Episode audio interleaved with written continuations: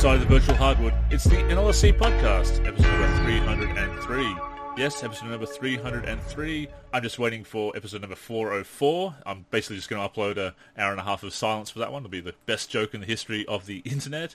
And so uh, look forward to that in a couple of years' time. But uh, until then, uh, I'm Andrew, here with you as always. With me again this week is Derek, aka Deeper3 in the forum. No, happy to be here. I'm happy to get into uh, talking about the history of franchise mode and, and whatnot, and a strange uh, a patch for 2K19. Some uh, strange goings on, and also some fun topics to to uh, talk about. Uh, good to have you on the on the show again. It's becoming a uh, a regular. I, I was going to say we're becoming the new Skip and um, and Shannon Sharpe, but that would just be insulting ourselves. Far less, far less annoying, and far less drama. less less manufactured opinions, maybe. exactly. At least we don't have t- people telling us what to say. So listen listen to us, a couple of old heads, you know, talking about the old days of uh, proper analysis and whatnot. But uh, nevertheless, uh, yes, yeah. Uh, as we said, some fun things to talk about this week. Let's uh, get right into that uh, interesting topic of a, a, new patch for NBA 2K19. It has come through on console, not PC yet. I've been looking for it on PC, but it seems to be console only. New patch for NBA 2K19, and yes, I'm not saying the wrong wrong game there. It is last year's game that has, uh, has come through for. Uh, no patch notes D, no information about it, no word. I mean, communication about patches and whatnot has not been great this year with 2K at the best of times for the current game, so it's no surprise that they're not talking about the, the sudden surprising update for, the, for last year's game, but uh, kind of unprecedented. I can't remember the last time, or if ever, that they've done this before, and it, it makes you wonder, uh, especially as a lot of people have gone back to 2K19, whether they've uh, whether they're patching an exploit or something. It's but it's it's weird. Do we know the size of the patch? Like, do you know how like how like how big the patch is? Because obviously, I can't see it on PC, and I don't have 2K19 um, in like for the console right now. Um, do is it um, is it a smaller or bigger patch? I think it's it's about the size of what most of them were, which I think was about seven gig. Seven gig. Ooh. But wow. That, so yeah, it's a it's a legit, legitimate patch. Well, well, not uh, necessarily because on PS4 and, and Xbox One, uh, unlike the Steam patches on PC, obviously they come through and they're only about 100 meg with the or 150 to 250 megabytes usually, unless there's a lot of content. But with the PS with the console files, they need to pretty much send every through every patch that came through again. So each patch contains the previous patches data as well. So that's that's the big problem. That's why a lot of the patches this year for 2K20 have been like 20 gigabytes on PS4. Yeah. Yeah, that's crazy. That's I think we talked about that on a prior show of how much space that takes up, and uh, some people weren't happy about that. Um, as far as uh, patch going through on 2K19, like you said, it's it's surprising, but 2K20 um, gameplay wise, and we see it in the forums, and I've seen it in Operation Sports. A lot of people don't like it as much as 2K19. Um, for various reasons because they believe that the movement overall of the players was better um, and the defense uh, notably out of the last three titles 2k18 2k19 and 2k20 the 2k19 defense was far superior um, than the other two titles mm. Um, I would be, you know, obviously we know that that a patch like that isn't going to be adding any rookies for 2K19 or it's not going to be, um, you know, updating ratings or anything like that because that's still going to be based off of last season or like the end of last season. Very much so, yeah. Um, yeah. But at the same time, it makes you wonder if, and like you had said at the onset of this podcast, if because they realized that so many people were going back and playing 2K19 and it was still popular and the servers are still up, that they would, um, you know, maybe patch the gameplay a little bit just to, you know, keep that game fresh for people as well. I, I don't think 2K20 was as well received as people want to say it was hmm. uh, or believe it was. It's just again the only basketball title that was re- that was released, um, you know, this season it's funny because people almost defend the game as if it's not going to come out next year if people don't support it or if people criticize it. And it's it, 2K is a juggernaut, man. Like it's it's not going anywhere anytime soon. So it, yeah, it makes... you, you get crazy about it. Yeah, don't get crazy about it. The, the 2K 2K is going to be around for a long time. Yeah, I, I mean, it, I, I, can understand supporting even people supporting live because they want to show yes, we do want live to come back and we want and to come back to where it was. So I can I can see people supporting that on principle, but we, we get and, and, and that's not to say we shouldn't constructively criticize live. we absolutely should, as we want to see it become what it wants to be. But yeah, there's this defense of 2K, and we've talked about before, the whole you know defending the in thing and, and being in the cool crowd, etc. But yeah, if you if you're worried that 2K is going to go somewhere if you don't uh, spend money on microtransactions or, or, support the game or say that the game is flawless or, or something like that, it doesn't need that kind of defending to survive. It's going to survive. It will survive.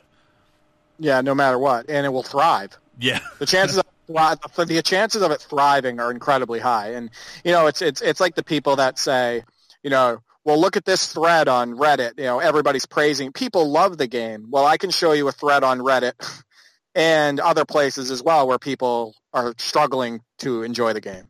You know, so it's it, it's all about you know, like you said, people are a lot of people are stuck in their ways. A lot of people are. Um, de- will defend something at all cost because it's the cool thing or because they love it but they don't see the big picture and the other issues that other people are having, whether it be with gameplay or modes and and whatnot. And and I think and I think that's um, that's too bad. But like you said, it's it's going to thrive. Like if if people are worried about 2K going away, they haven't been paying attention for the last you know 20 years. no, not at all. No, and, and certainly the last few where it's record sales and record recurrent revenue and, and I hate that that's become part of my lexicon, D, uh, recurrent revenue, but it yeah. is, it is the way it is. Uh, yeah. There is, there's been a couple of issues with 2K19 that have been pointed out. Uh, Jack Bill Gaming has been covering it uh, very uh, extensively on his YouTube channel. Uh, there's been things like in, in, in, the neighborhood, the, the hub world, of course, for, for my career in in 2K19. A lot of it, a lot more advertisements for 2K20 have been popping up in last year's game. So it's it's clear that they're trying to push people still playing 2K19 uh, towards 2K20, and I mean that makes sense that they want people to, to play the latest and greatest game. Uh, but certainly the you know the, the latest title that that's going to receive the most attention, the most new content, whatever. Uh, but but I think they they want that uh, the numbers to look good, obviously, for people to be playing the, the game because they, they always love to tout not just the recurrent revenue, but but the uh, and the sales, but also the amount of hours people are playing the game. So I think they are trying to push people towards uh, the, the 2K20 who've gone back. So maybe this new patch has put some more uh, put some more advertising in the neighborhood. That that haven't, haven't gone back and looked at 2K19 to, to confirm, but that that could be a thing as well that they're doing, pushing that kind of content into the game. That's a good point. Yeah, and you know what's funny? I didn't think of that. It's very possible that they could be implementing other ways of you know pushing people to buy the new product or um, you know advertising incentives to to go over to 2K20 and whatnot. But at the same time, and you and I have talked about this, and, and I talked about it a little bit on the forum. 2K19 did do some better things than 2K20, um, like the defense and and whatnot, and even the the player movement has some advantages as far as you know lateral movement and um, you know changing directions and, and stuff like that. The one thing that would be cool if they patched into 2K19, in my opinion, and one of my biggest problems, because I, as you know, and we've talked about this before, I'm kind of I'm all about like the on-court action and what's going on between the lines. Is one of the biggest weaknesses of 2K19 was your players really didn't have any burst or acceleration whatsoever. Yeah. Um, yep. In which they implemented in 2K20, and they did a decent job of doing that. But one of the things that held that game back is the game crawled overall, and, and, and people's pacing, the players' pacing was very lethargic and slow. And, um, and, and I think that's one thing that would have really elevated 2K19 in people's minds, not to the level of like what 2K16 was as far as being well received, but I think that you know 2K19 could have benefited from either a patch later in the game's actual cycle or now for those who still play it of making the game the game the players feel a little bit lighter and freer and and whatnot to go along with that good defense. Definitely, and, and but the problem is I don't think they're going to address the, the, previous game like that because again they want to push people towards the, the current one. And it, actually, another thought just occurred to me that I, I, because I haven't fired up 2K19 in a while, uh, that, there was that uh, that pre-order bonus screen that was, that was coming up um, for ten percent off the, the Legend Edition. Uh, whenever you fire up the game, it would, it would randomly come up. Uh, it's possible this latest patch has simply removed that so that they don't have people uh, getting a discount anymore, or, or trying to get it, maybe trying to redeem a discount that no longer exists. So it could just be as simple as removing the uh, that splash screen that comes up with with the pre-order bonus that is obviously no longer in, in effect probably, or, or, maybe maybe people were still taking advantage of it and they're trying they're patching that out so that people can't get the uh, discount on the Legend Edition or something like that. But, but again, I think it's the, the transparency, and and if, if it is just that, say, hey, yes, by the way, we've we've removed that from 2K19, and I know it's not something that warrants a huge huge announcement or, or you know and everything like that, or a, an announcement for an announcement because that's a big thing these days. big announcement coming tomorrow. Um, but, but, but but even if they just just say something, and that that goes back to what we've said about 2K before, and we've said it, and I've said it with with Ben and Kenny as well, is, is that lack of transparency and just saying, hey, we're just you know heads up, this is what we're doing, and and people go, oh, okay, you know, fine, whatever.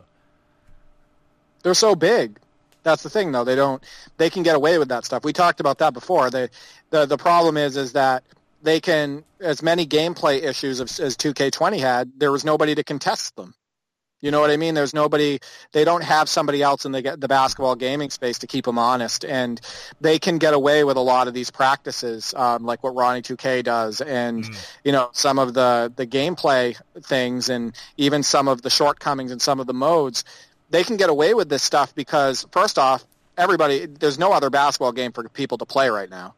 Um, second off, there's nobody to really hold them accountable for it because people are going to buy the game no matter what. So it just it, it allows them to do this, and unfortunately, the people that uh, get, you know that are affected by it is the consumers. So. Did you see the interesting comments by uh, LD2K about uh, switching on old servers? Um, I did not. I, I saw some recent comments about Desar, um, that Desar made about the current NBA, which I think you and I thought was pretty telling. Yeah. Um, I didn't. I didn't see the LD two K comments. No. So basically, some, somebody said, uh, you know, "Why don't you turn on the old servers again and, and get the old games up and running?" And, and he actually said, you know, that is, that is something that he advocates for behind the scenes and says that we should do that, or, or you know, at least keep them up a little bit longer so people can can go back and, and enjoy those games and, and, use the online modes and everything. And, and, I thought that was very interesting that he was so candid about that. Um, you know, say, saying that because it's it's kind of uh, maybe going against you know. Uh, company policy to even talk about that. So, so, so, to be so open about it, you know, th- there's no, and people saying, oh, it's, you know, he's pushing forward, it's going to happen. I'm not, I'm skeptical that they're going to do that because I, I just don't think it's going to, you know, th- again, they want to push people towards the new game. But it's interesting that there are people uh, within the company, and, and, certainly somebody well known uh, to to the community and whatnot, like like LD2K, uh, that Chris is actually uh, you know pushing for that and and and will openly talk about it. I think part of the thing too is uh, and, and this makes that kind of puts things in perspective is you know people get on the developers a lot because they're the ones that are out on twitter right so you got like um your or, you know people that are involved in you know some of the making of the game and you have like Desar and chris manning and scott o'gallagher and all these guys you know they're out on twitter but they're getting direction on you know from people higher up than them you know what I mean? Oh, and oh yeah, yeah. It's and so it's the company's direction. And I think that these guys, a lot of times, these guys take a lot of heat.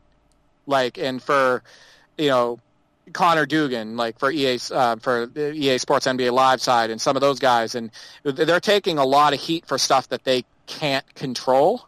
Yeah. So if absolutely. the you know people higher than them want to make money, and they they think that leaving the servers on for the older games is going to keep those other those, that pack of people buying, I mean, not buying the new title, and it, then they'll do it. And and unfortunately, people like LD2K and even Mike Wang, you know, maybe they don't have as much pull with certain things and directives as we think they do. Oh, well, so, certainly things are coming down from the suits. That's that's for sure with the microtransactions. Like I'm, I'm sure that a lot of the developers, and I don't pretend to speak for them, but I'm sure a lot of them would be quite comfortable to make a great basketball game and not have to worry about those mechanics. But that that is the way of the industry. It is the way of the company, certainly, and it's it's what you've got, got to do. Absolutely. And the funny thing is, though, I reckon if you turn the servers back on for those games, you would make extra money because there'd be people making new, new characters, new my players, and and and saying, "Oh, well, I don't want to grind, so I'll, yeah, I'll spend some extra money on this game that I do enjoy." Uh, the servers are back on, so I think you would actually make money on off the microtransactions for old games. And my team, if you open it back up again, and the people who enjoyed those modes at the time and want to dust them off, I, I think they would actually make some money. I think they would too. Remember, I bought um, I and I never do this. I bought twenty dollars or so of VC for um, my team for NBA Live 16. Yep. Yeah. And that was this year. So um, yeah, I agree. And and I think though the thing is is that they always want people talking about the newest title. Mm. Um, even you know, but for better or for worse, they want that title in people's hands, and I think that plays a big reason to it, but it, a big uh, thing into it. But you know, the other thing we talked about was that, that that's one thing where NBA Live gets looked at as favorable because you know up until just recently they still had Live 14 and Live 15 servers up.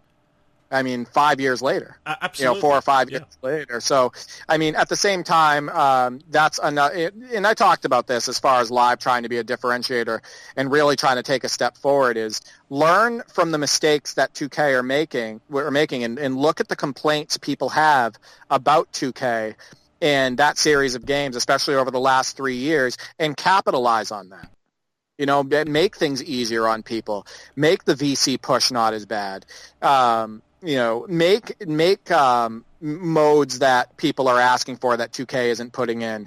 Um, do things that they're not doing. Give them custom court creator and offline. You know, give them jersey creator in offline mode. You know, allow people to create teams that way. Like, do things that people are asking for, and that that 2K won't give them, but also capitalize on areas of weakness that 2K has where you can, you know, make people feel happier in, in, in those aspects. Oh, absolutely, and and it goes back to you know very much so with the microtransactions that that uh, uh, Live doesn't have a lot of them, uh, not, especially in that there's none of them in um, in in uh, neither Rising Star or now the One. They there's no pay to win in that in that sense, no pay for shortcut or, or however you want to put it, and, and I think that's that is a big appeal of those modes, and that you have the separate currencies for uh, attribute upgrades and clothing items. You know, you've got the reward points and you've got the skill points. So the way they're doing it I, I don't think lives uh, with the way that they're doing that their player progression isn't. I don't love everything about it, but I do like the fact that it's you don't have to sacrifice you don't have to sacrifice in-game currency for to get uh, you know to dress up your player for the offline modes for sorry for the online modes or whatever. You don't have to sacrifice in-game currency basically to do two things, and, and that is something that uh, is a big advantage for live. And, and I've written about this before in Monday Tip Off that I, I think live should go for more of a an old school approach because you can really win the crowd back. And you, you look at what uh, Obsidian has done with uh, the Outer Worlds compared to what uh, Bethesda has, has, happened with uh, Fallout 76. Um, if, if, you have that disdain for the for the community, and, and they, they, will really turn on you, and if it, it is, is, a way that live could come back, and, uh, and and I think you know as we talk about franchise gaming in a little bit, you know, appealing to those old school mentalities and, and giving people that old school experience. Even the people who would uh, will defend microtransactions now will realize, I think, wow, this is actually pretty good. Uh, this you know, not having to deal with this kind of crap. Uh, you know, yeah, I, I like. I, I, see what those old heads were talking about. and and right, if you, you think about how many people would possibly, you know, it might take a couple years of that approach of doing it consistently, but think about how many gamers you'll um, get to either buy both titles or convert over to your title especially if you're doing that in the preferable modes, you know, the the career modes and, and whatnot. And you know, live and EA Sports in general, they should be jumping on that before some other company comes in and does it, because they're really going to miss um, miss out if another company does come in, makes a great basketball game, and gives gamers that experience that 2K isn't able to give them, or they just make but, the experience and I think, better. And I think that's, so. I mean, um, I'm surprised that it's bad. been this long since a third player was in the sim basketball game space. I, I think the last time we had it was NBA Inside 09, um, NBA 09 the Inside, and. Yep. You think about it, it's crazy that we've had a decade where no other player came into the space. Um, and like I said, I, I fully expect at some point we will get another player. Well, look it, at this thread really on Reddit. You know, every you know being the only, excuse me, being only the, you know two people. I mean, two companies really making sim games for basketball. And, and, we've seen, you know, how it, how it gets there. If one falters, and we've just got the one with a with a virtual monopoly on the virtual hardwood, so to, to put it cutely, uh, we've seen what we've seen what happens. We, we, that it, it's come down to there, there is no no comeback for the for the microtransactions, you know, because you, you, everybody talks about a boycott of 2K, but it's it's very difficult to do when when it is the the only new game on the market, and people and people say, "I'll oh, play something else," which, which is not bad advice. Don't get me wrong, but if you want to play a basketball game with the latest rosters, you can play an updated game, and obviously in our community we do that a lot with modding, and that's a big part of modding games, uh, keeping the rosters up to date uh, beyond their official support. But there's still usually something about the new game. You know, you don't have the audio for the new rookies and things like that. There's always limitations to roster editing, roster updates that there's going to be people who want to get the newest game. Or if you want to play my team, for example, you're getting getting the new cards and things like that there's incentive to get the latest game. So if you want that new experience, new basketball experience, it's it is hard to boycott 2K, and and there are there are things that 2K does very well, and it it, it makes it hard to boycott. Right. How else are you going to lo- use James Harden and Luka Doncic? Yeah. And how else are you going to lose use you know Greek Freak, and how how else are you going to use Brandon Ingram on the Pelicans? You're not. Like there's the only way for you to use these guys on the virtual hardwood is by getting NBA 2K. Yep. That's it. And, you know, the only way you're going to use retro players when, you know, Live's game is in in session, you know, when they actually make a game, the only way you're going to use retro players and classic teams and everything is 2K. Yeah. That's it. Yeah. That's the only way you're going to do it. And if you don't if you don't get it, then you're not going to use them. So there definitely there is that thing where and I tried to explain this on Operation Sports at one point and of course I got attacked immediately was you know, we can talk about 2K sales breaking records and, and whatnot all you want and how 2K20 was like the best selling game, period, not just sports game, but period after its first couple months out. That's because millions of people around the world love basketball. And there is literally only one option for them to play. Yep. Sim basketball. So of course the sales are going to be unbelievable because it's the, it's the only like, look at Madden sales. Yeah. Madden sales are unreal, but people don't give EA enough credit for that.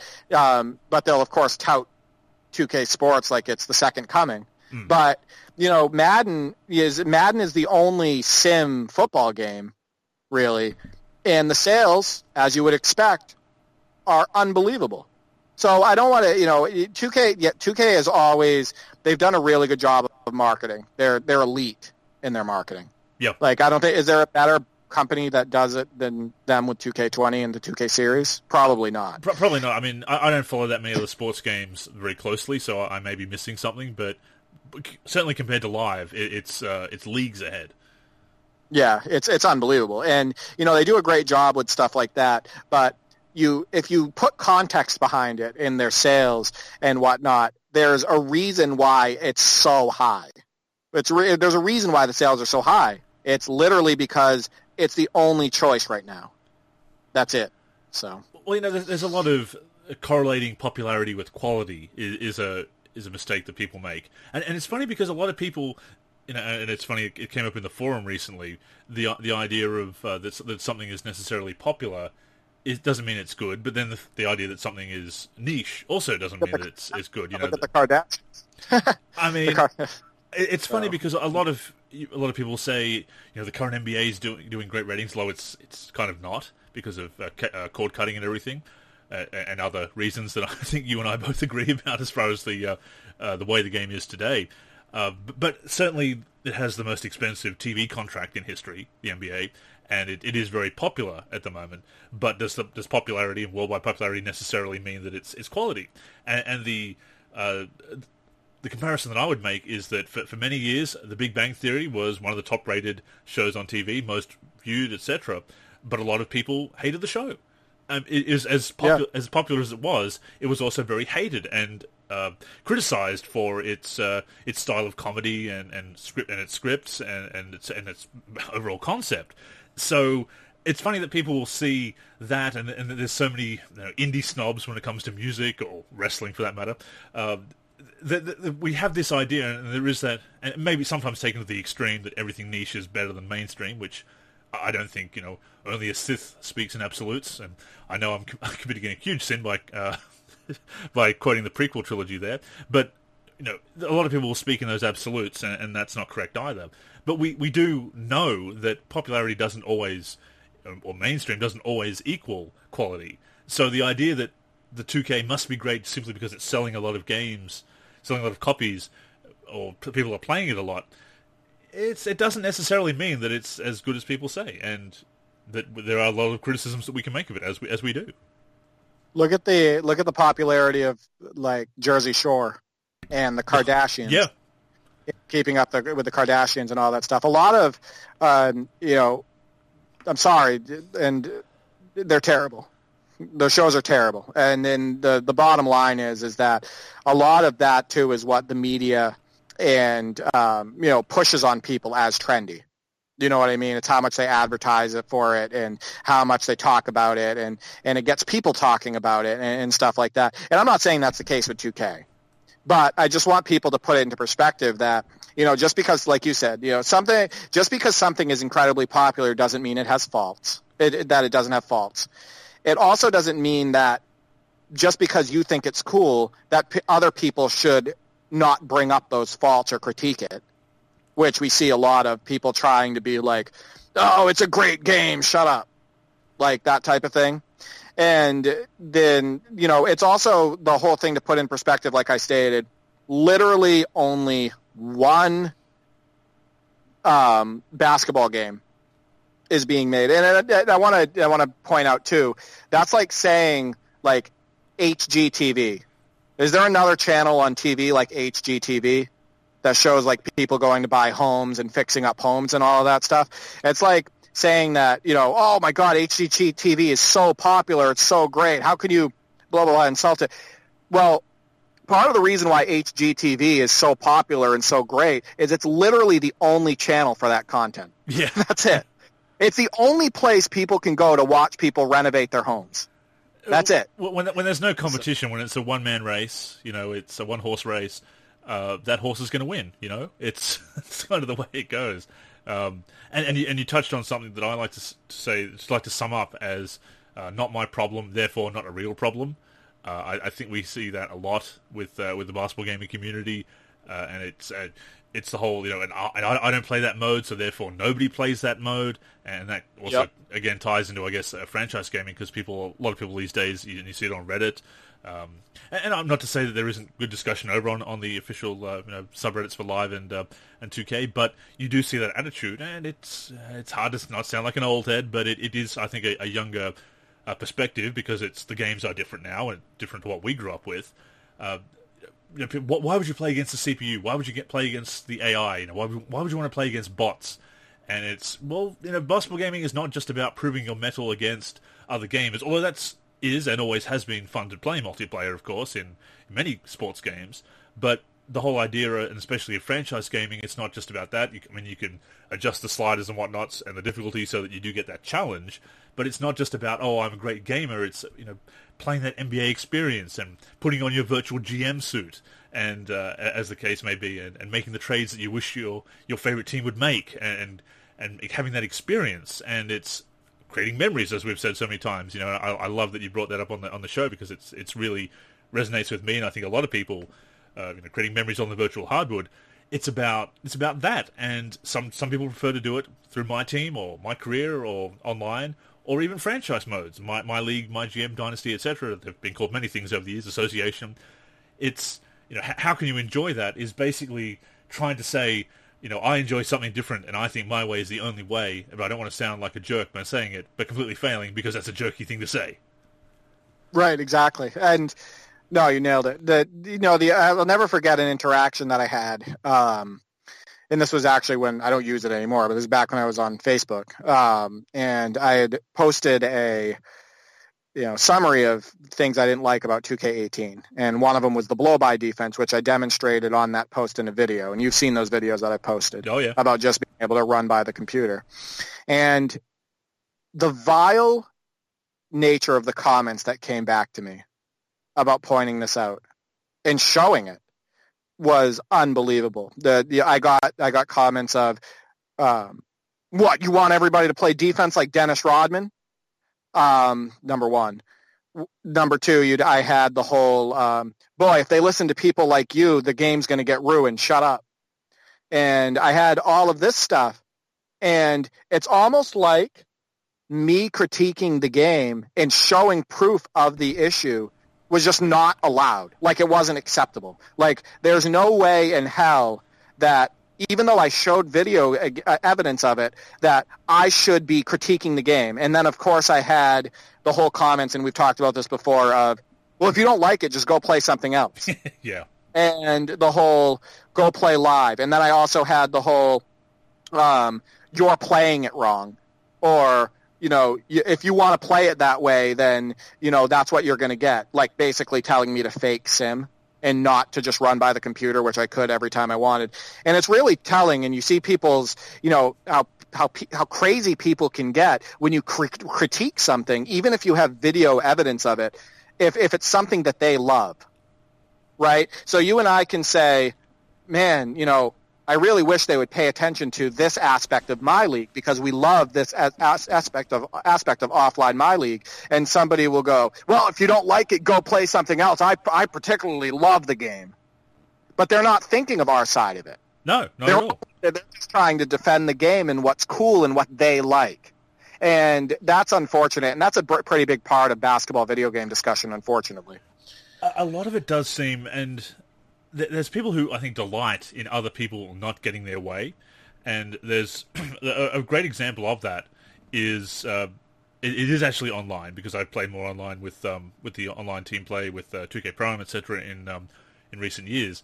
That they changed the requirement. It used to be that you had a minimum requirement of uh, of three users to start a game in Team Pro Am, or for that matter, Walk On, the, the you know the basically random matchup system and they changed that in 2K19 that you have to have a minimum of, five. You have to have five users to start, basically, and because it's more like the 2K League, and it really appeals to the people who don't like to play with any AI players in the in Team Pro Am, which which I understand the whole idea of it. The problem is, and especially playing on the Australian, the well, I should say Australasian servers, because actually Australian servers are in Japan, so that's why we, it's such great uh, connectivity here. Um, we don't even have any local oceanic servers; they're in Japan. Um, but yeah, they and it just it was hard to get a game sometimes even with our squad we were playing every week to get all five of us together. Often we'd have three or four.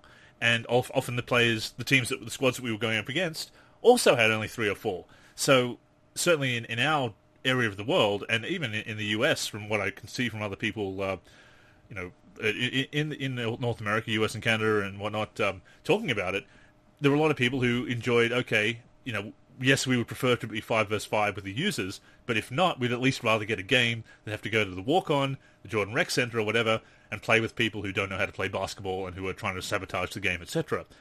And but people say, oh, well, no, again, you want to play against bots? Go play my career.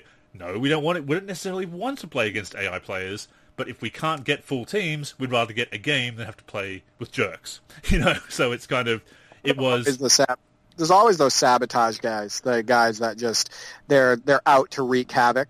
Yeah. No matter what, and wreak havoc or whatever. We had this. There's this game that my brother played a lot was um, Elder Scrolls Online, and oh, yeah. you'd see these people come through. You'd see these people come through the towns and just start hacking at you know the townspeople and just like running away from the law and they just like completely create chaos in the cities. Their only point of doing because that's not good for the game is you, you have like a bounty on you and it's not good for your character. The only point of them doing that is just to be stupid.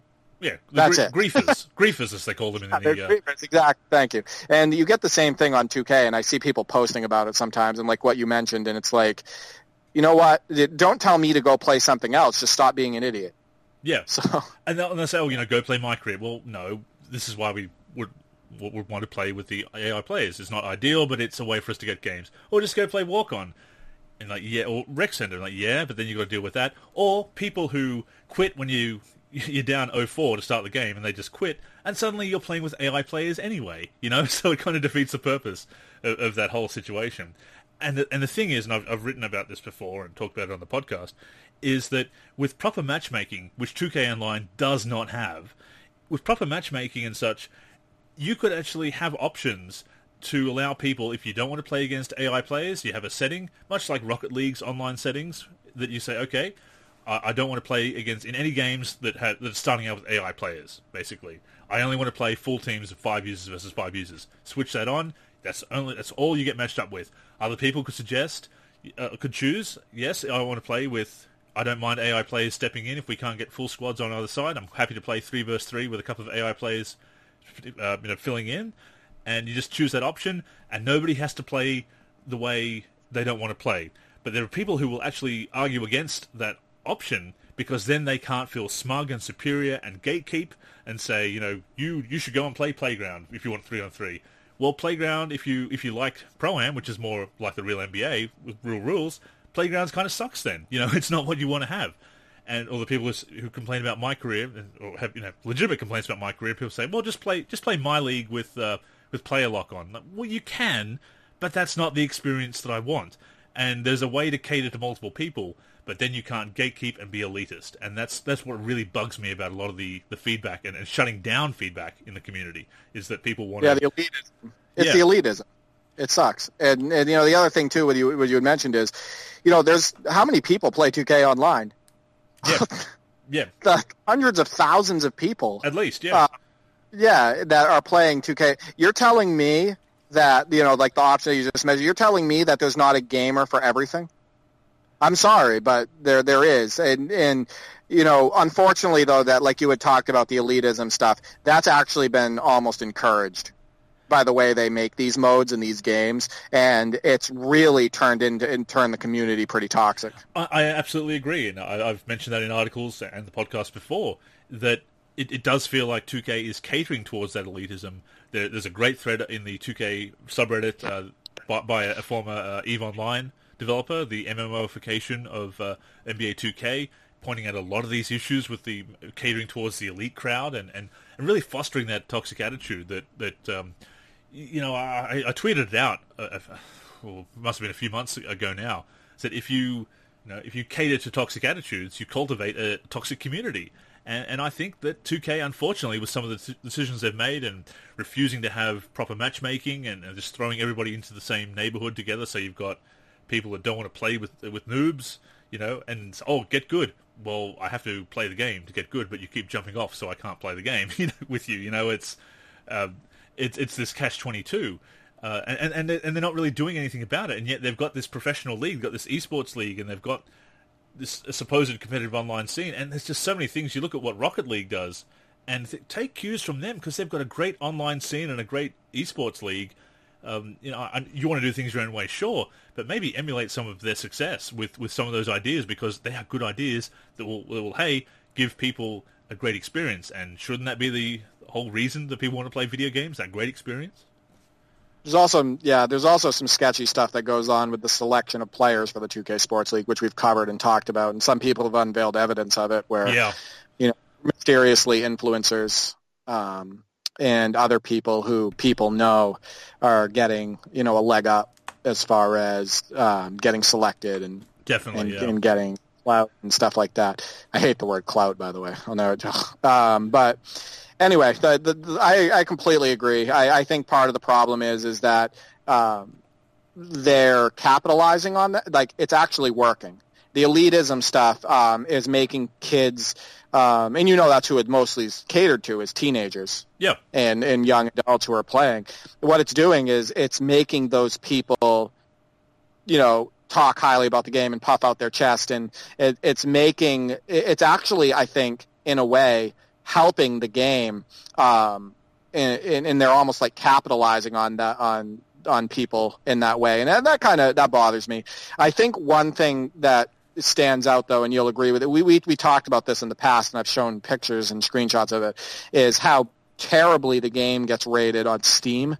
Yes. For its online components, and if I've read through those comments, there it's unbelievable how you know pissed off people get. yeah. Um, yeah. But also the user scores and reviews on Metacritic, and how there's such a huge disconnect from I'm going to call them paid reviews for um, yeah. or just basically relaxed reviews for people who really don't dive into the game and maybe even people that don't play no basketball or play it.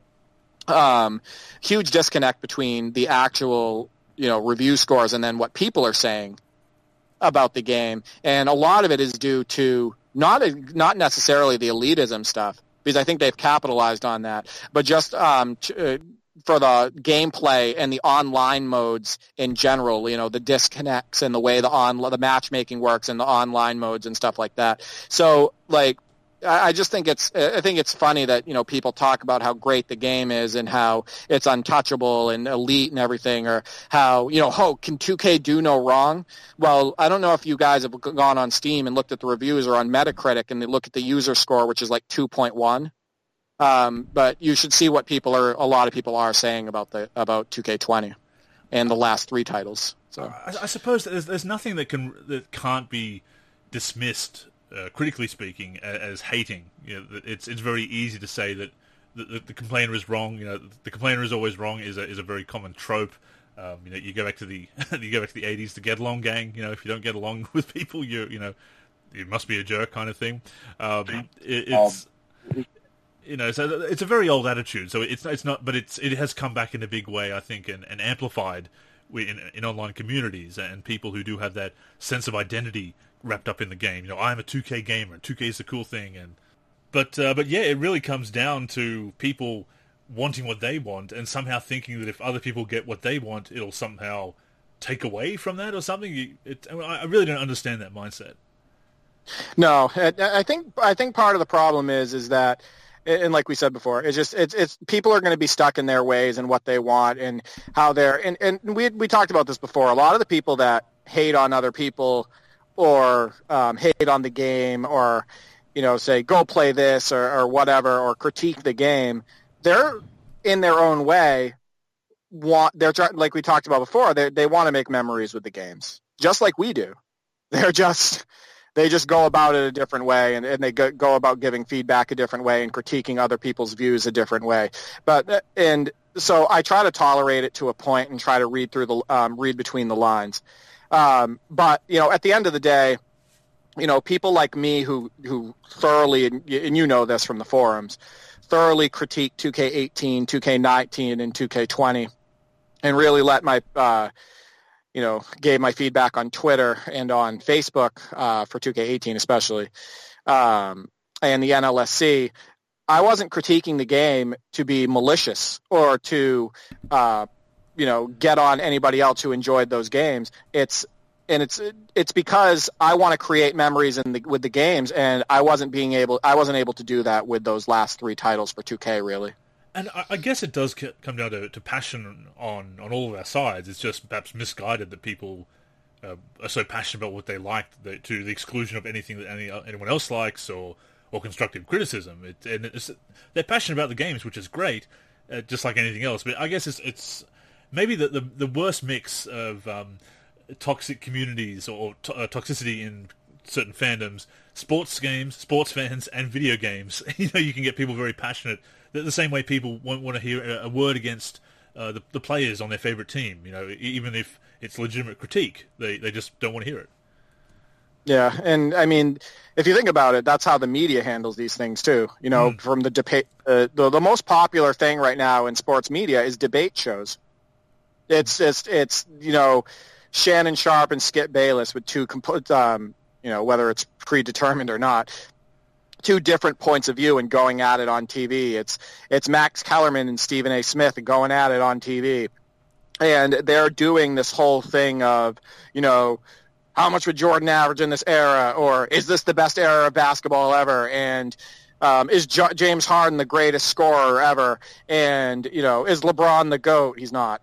Um, and you know, it's a lot. What happens is a lot of people feed off that, and that's what a lot of Twitter is. And you know this, like NBA Twitter. Yeah. A lot of it is those same exact topics that the talking heads are talking about, and it infiltrates the population, and that's and that's what ends up happening. And it also it molds minds and opinions. It changes the way people think about the game and the sport in the past and the present. So it's it's unfortunate, but like I, I think a lot of that comes from um, you know how these these kids are brought up watching the sport and listening to the sport and and listening to these talking heads and stuff like that. And then, and then they also feed off of each other. So if one of their kids one of their friends or something is acting like this you know or it's the cool way to act or the cool opinion to have they'll go along with it. So it's unfortunate I mean, obviously there is there are issues with nostalgia. We it is easy, you know, they talk about nostalgia goggles, looking back at things more fondly, and, and we certainly do filter out the the crap. You know, when we look back at our our childhood and say, "Oh, all the shows are great." Well, not not all the shows are great. We just remember the ones that were good, and maybe some of the really bad ones that were so bad they can't help but burrow their way into your memory for years to come. Uh, and, and, I mean, there's always that appeal to, to tradition, and that can be fallacious. But there's today there is that appeal to novelty, you know, the recency bias, and and we do see that as you said in, in the NBA, real NBA discussions, and in video games, of course, and you know, as as we I guess now transition into talking about you know this week's uh, topic, franchise mode.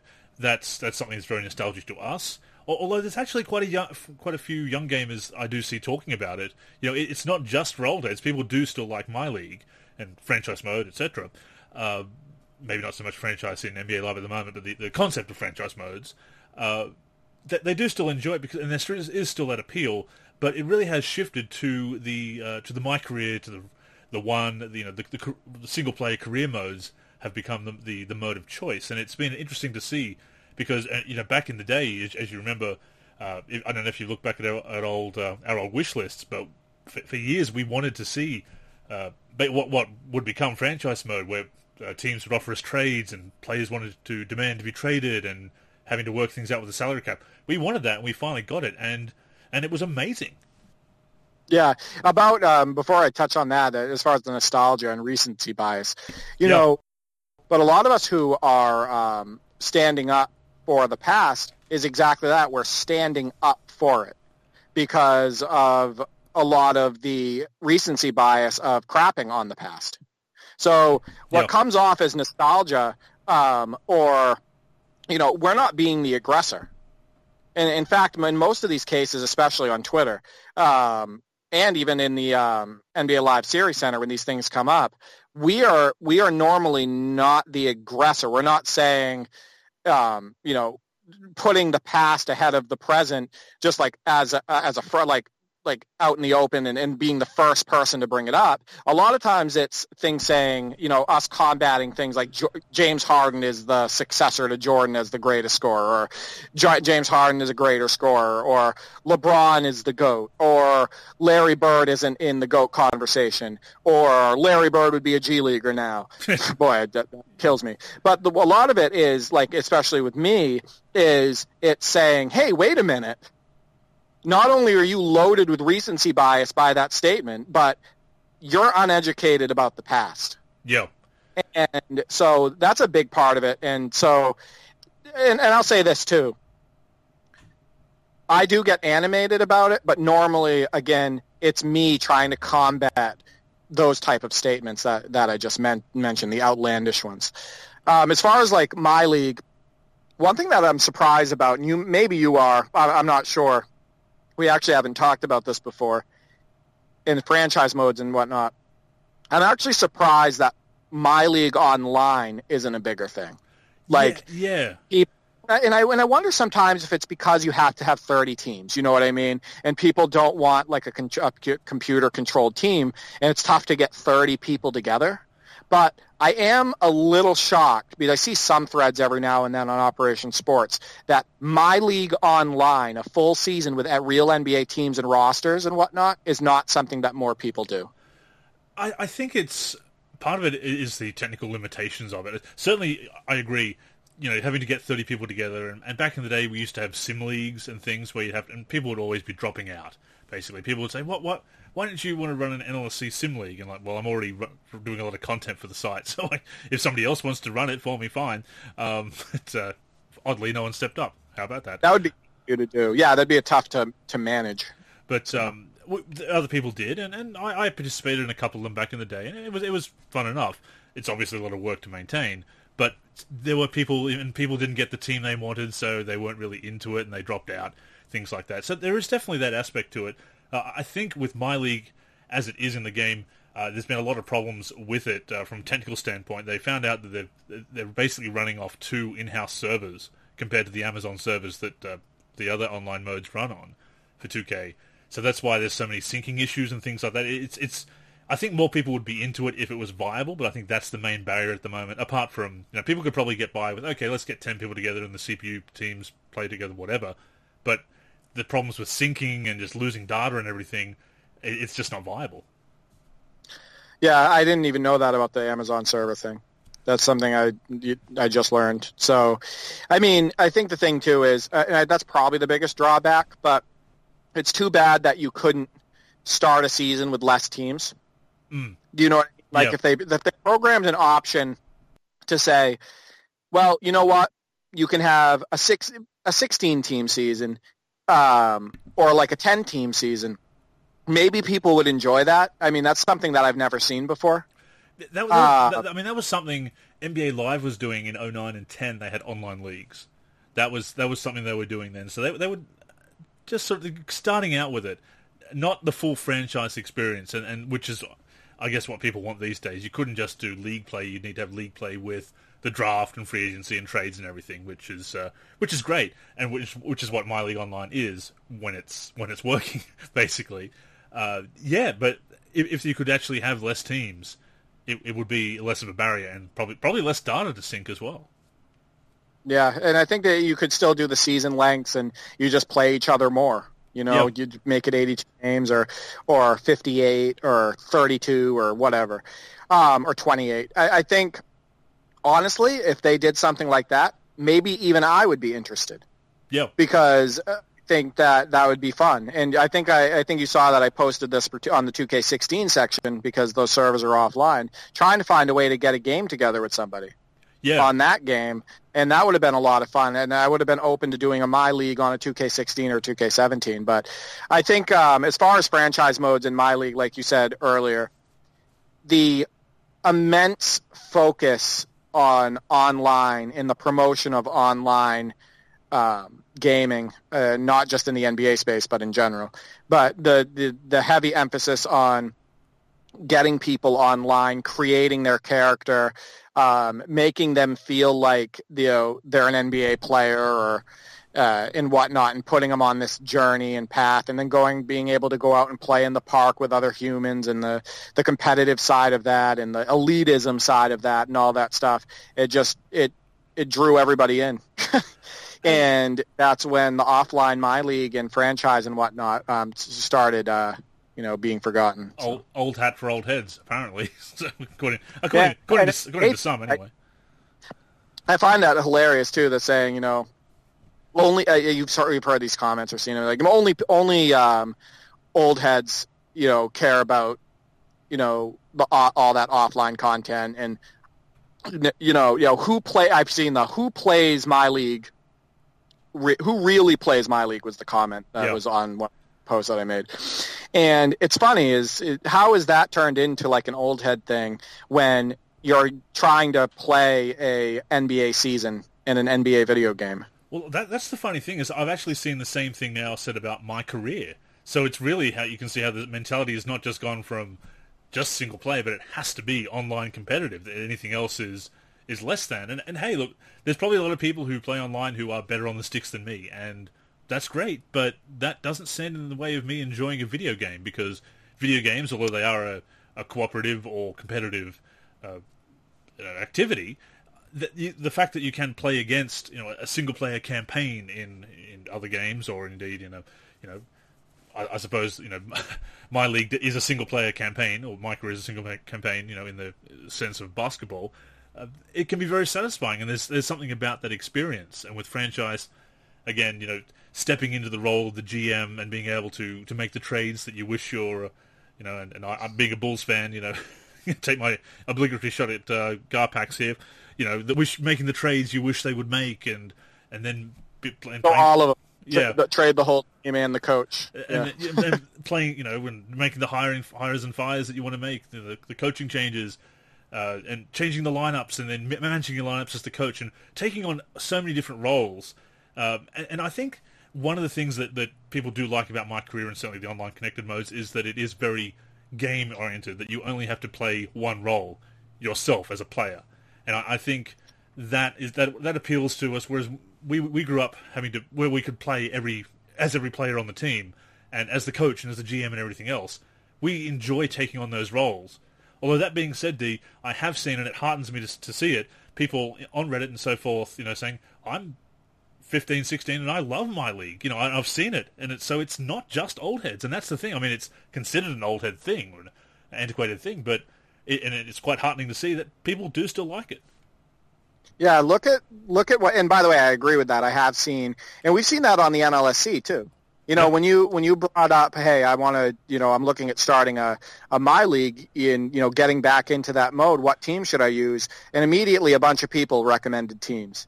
Yep. And it's because people were interested in the mode, and they were interested in, you know, even maybe following your story if you posted about it. Yep. So you do see some excitement still around the mode, and I know that in my personal, in my circle, you know, there's a couple guys I work with, and my brothers and myself, like tonight, we played a few hours of NBA 2K17, my league, but we love that mode.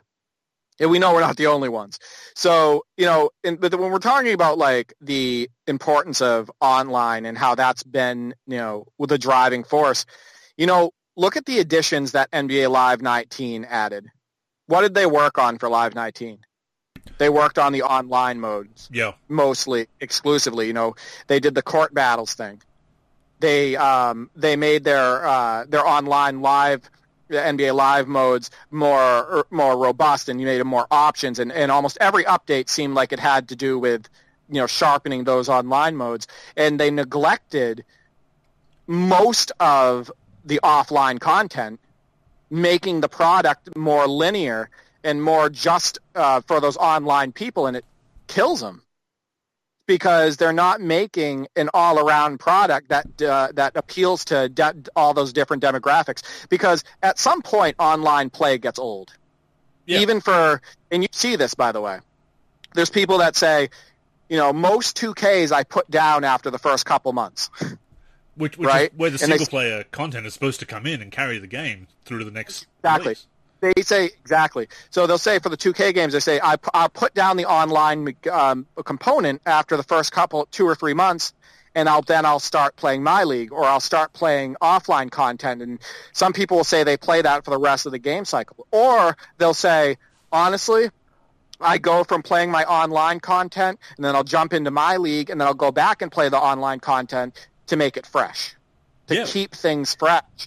And they can't and feel like they can't do that with NBA Live. So they don't have enough that just keeps them engaged and immersed. And that's and that's where the offline um, component is so important. Making an all-around game is so important. And, and I think we've had such deep franchise modes for so long that we we can't. We, certainly, in, in younger gamers, it's just taken for granted. You know, we remember when simply being able to play a full season, and maybe there was an All Star game that came up on the schedule in the early NBA Live games when they implemented that. Uh, you know, that that was exciting. You know, just to be able to play that, but we wanted more.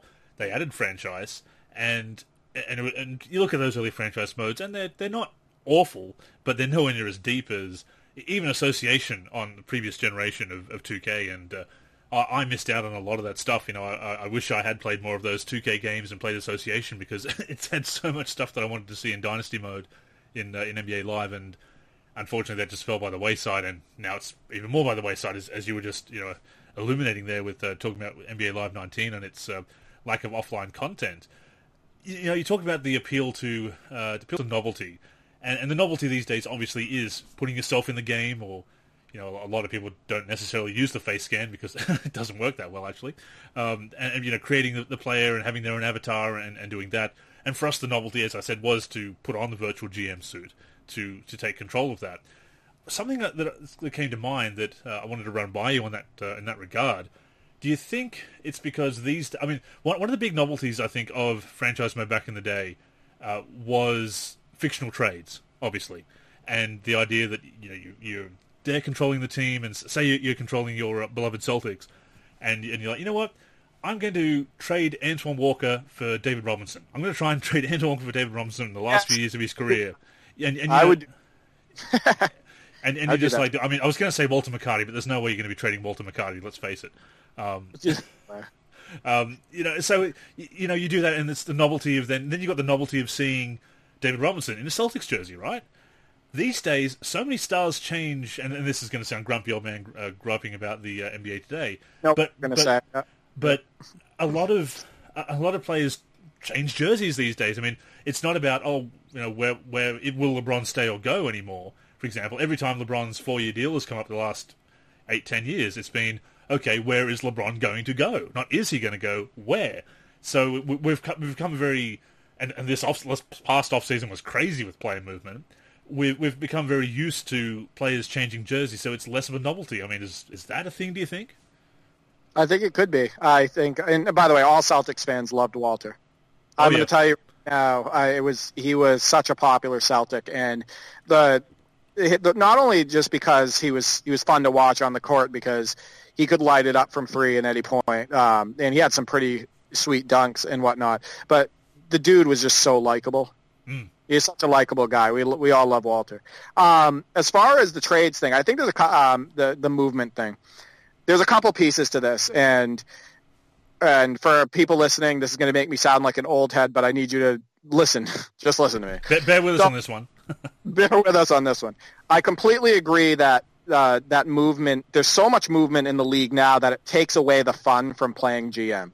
I do agree with that because I think it's so constant and nobody's really staying with their home team and there's movement every season and I, I do agree. I think the other thing is I don't think people know their teams well enough and I don't think they're following they're watching as much basketball. Yeah, that's, and that's point. I say yeah. their team, when I say their team, like you, you would you would take the Bulls into franchise, right? Yeah. And you would you would do what you had talked about um, with me on the past podcasts but you were sitting in front of your TV watching every Bulls game. You yeah. know what I mean? You were really sitting there and watching it, and you weren't able to back then really rely on going online or going on Twitter and getting these constant updates. Like it wasn't, you know, or watching highlights. It wasn't the exact same.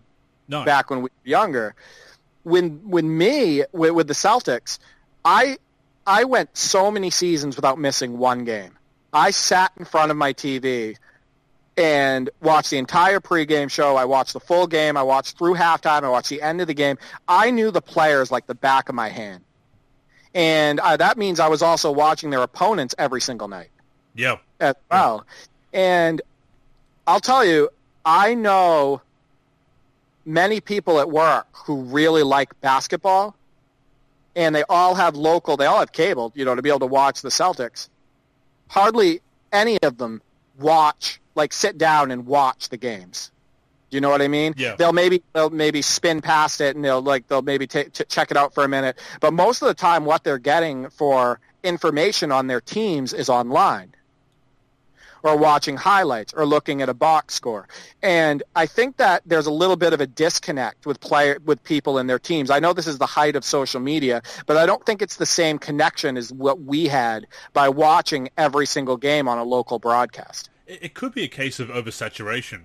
You know, you, you can see yeah. every highlight very easily. You can get any information you want. Back in the day, you had to, you know, you had to scour every, you had to watch every game. You had to scour what online sources you could find for information. You you picked up the magazines. You you collected basketball cards to find out more about players. You you played video games and you looked at all the rosters.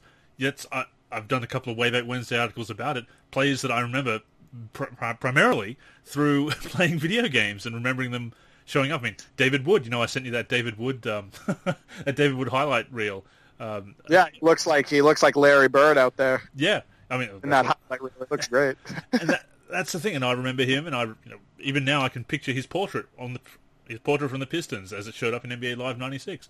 You know, that's that's just uh, how it is. You remember, remember the players, and that that disconnect I think is is definitely a big part of why uh, my league and the franchise mode isn't as, as big anymore. And and, and people people do like the uh, the competitive aspect of it. Uh, it's just it's interesting how that's changed because it was such a big deal and people wanted to see oh we, we want to see franchise get, mode get deeper and deeper and and I think also my league has hit a certain point where it is, so deep it's hard to know what else to put into it. So I, yeah, honest, like yeah, and, and you and I agree with this. My league, listen, 2K takes a lot of bumps and, and hits lately, especially over the last three years. We get it, but that my league mode is so deep, phenomenal. like yeah. it's it's unbelievable. We have me and my brothers have no complaints at all about the the de- the the depth of that mode. So I don't, you know, people want to, and luckily I don't see a lot of criticism about that. Like I don't see a lot of criticism about their My League mode, which is good. Yeah, but, there's, there's, little things here and there that you might be able to add, and it's worth suggesting, of course, in our, in our wish list. But as it is, it's it's incredibly deep as it is, more more so than anything that Live has done. And Live, again, we talked about this on the uh, 25th anniversary podcast and other other shows recently that live originated things, you know, but it's not about who did it first; it's who did it best. And 2K has definitely done the franchise mode as good or better than any sports game I've ever played. Certainly, any basketball game I've played. Um, and, and it, again, I, I, regret not spending more time with it in recent years because I've gotten more into the online side of things and the my career stuff and building up a player to play with the NLSC squad. And that's been fun. Don't get me wrong, you know, a lot of fun uh, playing with the guys every Friday night for a while there for a couple of years. But you know, you look back and think, oh, I wish I had spent a bit more time in my league, and certainly association on the last uh, generation as well, because because it is just so deep and it's it's engaging. It, it's all the management functions and scenarios and everything, and, and I guess that's also the thing that's we have those imaginations because we you know we grew up uh, doing the commentaries we played, you know that kind of thing we talked about last week. Uh, you know, when yeah. we in the 25th anniversary uh, special show, um, two-parter. Go back and listen to that. 301 and 302 people. Um, go back and listen to any of our podcasts as well. You know, but, but certainly uh, those were a couple of great shows, sure. a lot of fun to do. Um, you know, we had to imagine so much that once we started to to get to have that imagination catered to with franchise mode, I think that uh, I think that's why it's so special to us. And now it's it's a different experience that people have got now. It, it is more about the career stuff and the the gameplay, which is fine. But I think it, the franchise mode really caters to imagination and, and seeing what could be possible. If, if you know, if, if I ran the team, this is what I'd do, as, as if uh, any trade were possible. but, but, you know, the, any trade could be, and that was that was the appeal of it. Yeah.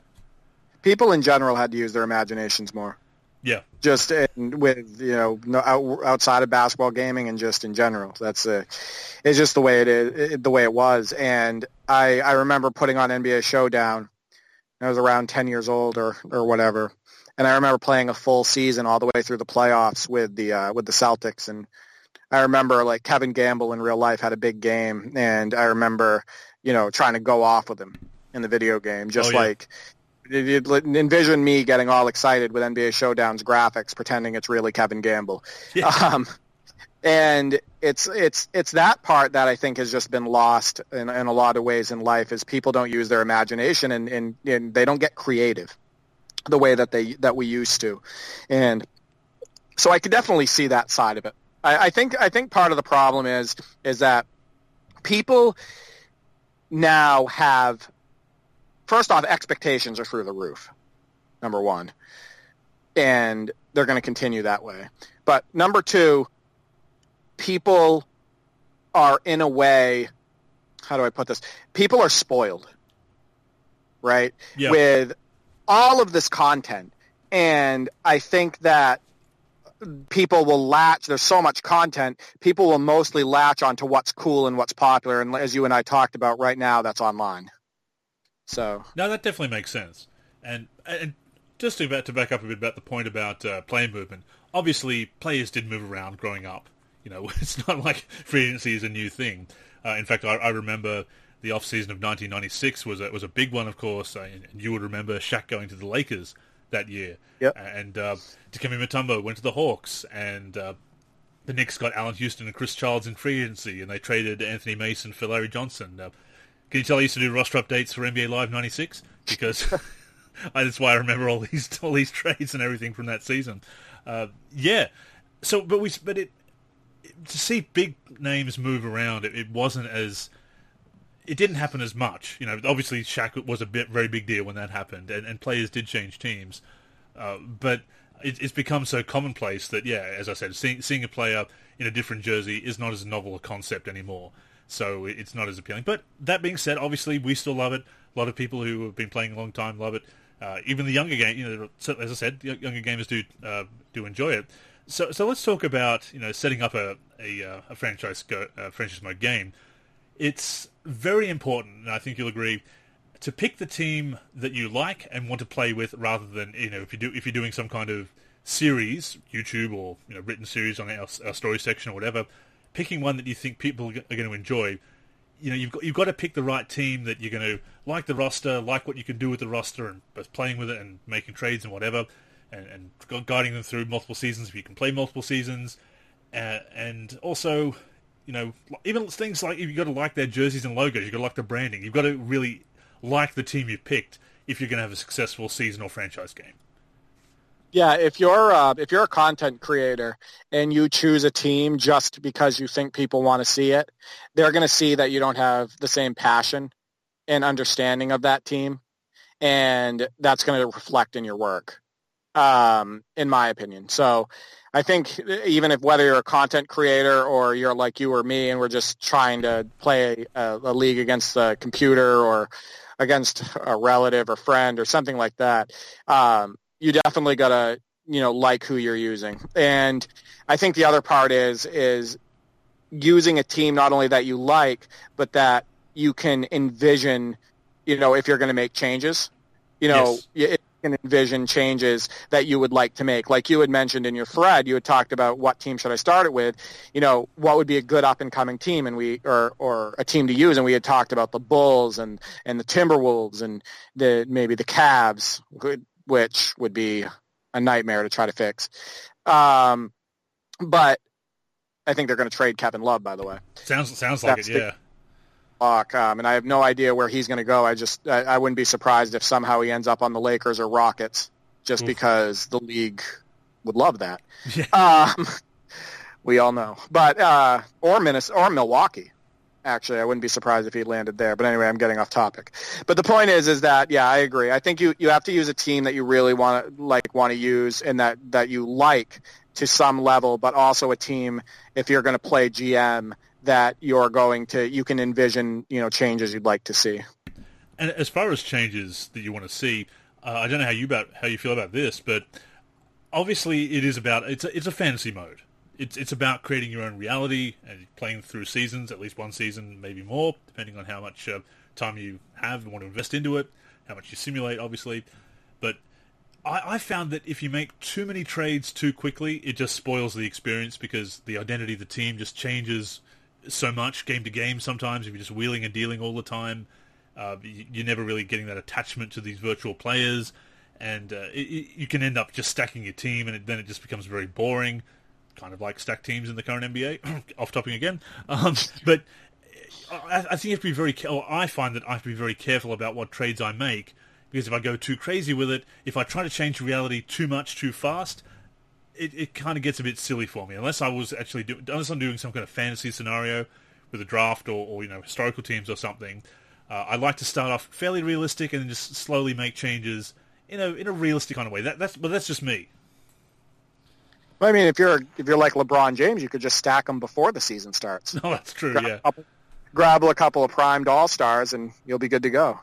Um, but no, I think I think that my brother ruined a season once that all three of us were playing, where he got really frustrated because he lost. He won his first game and lost the next four, and then he traded. He did like seven or eight trades, and completely changed the look of his team. And he also still got crushed with the new team. That's but tough. he was it ruined him just because they ruined the season. Um, just because he realized that he had lost the identity of his team because he overreacted.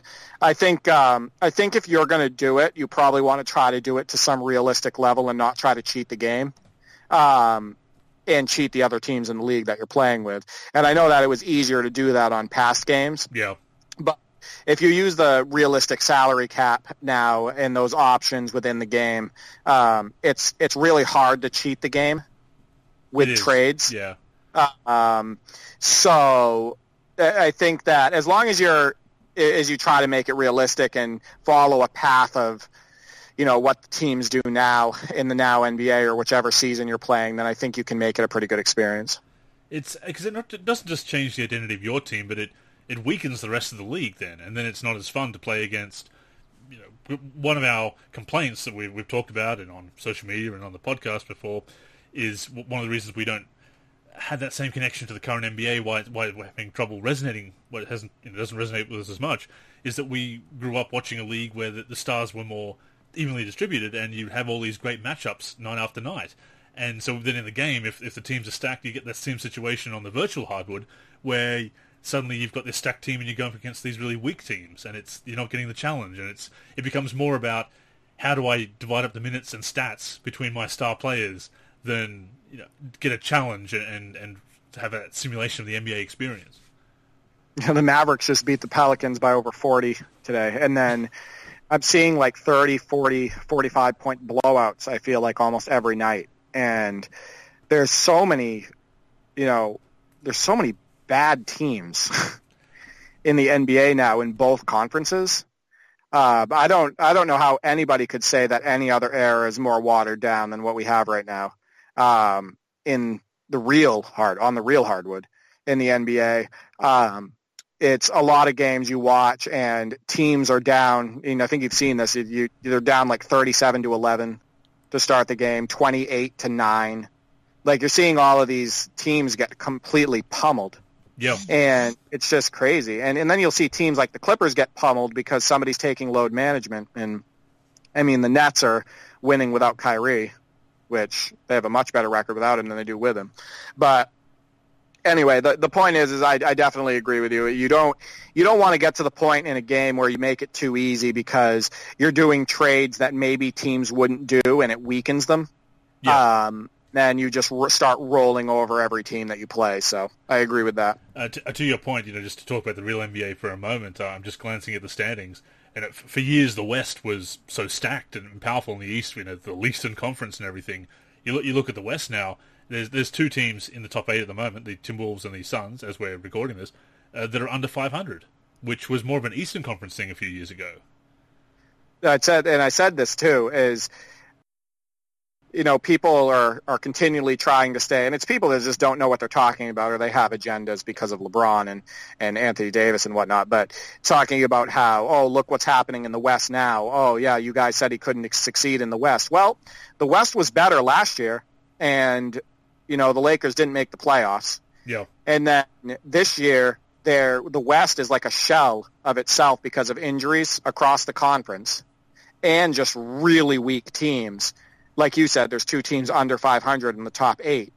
Um, then they're they're acting like the West is what it was before. But usually those people that are doing that either don't know any better or they're just trying to suit their agenda. Yeah, I mean, uh, uh not looking at the latest yeah. thing. It's it's yeah, it's it's working off old information. Yeah, the West is stronger. Well, it was, but.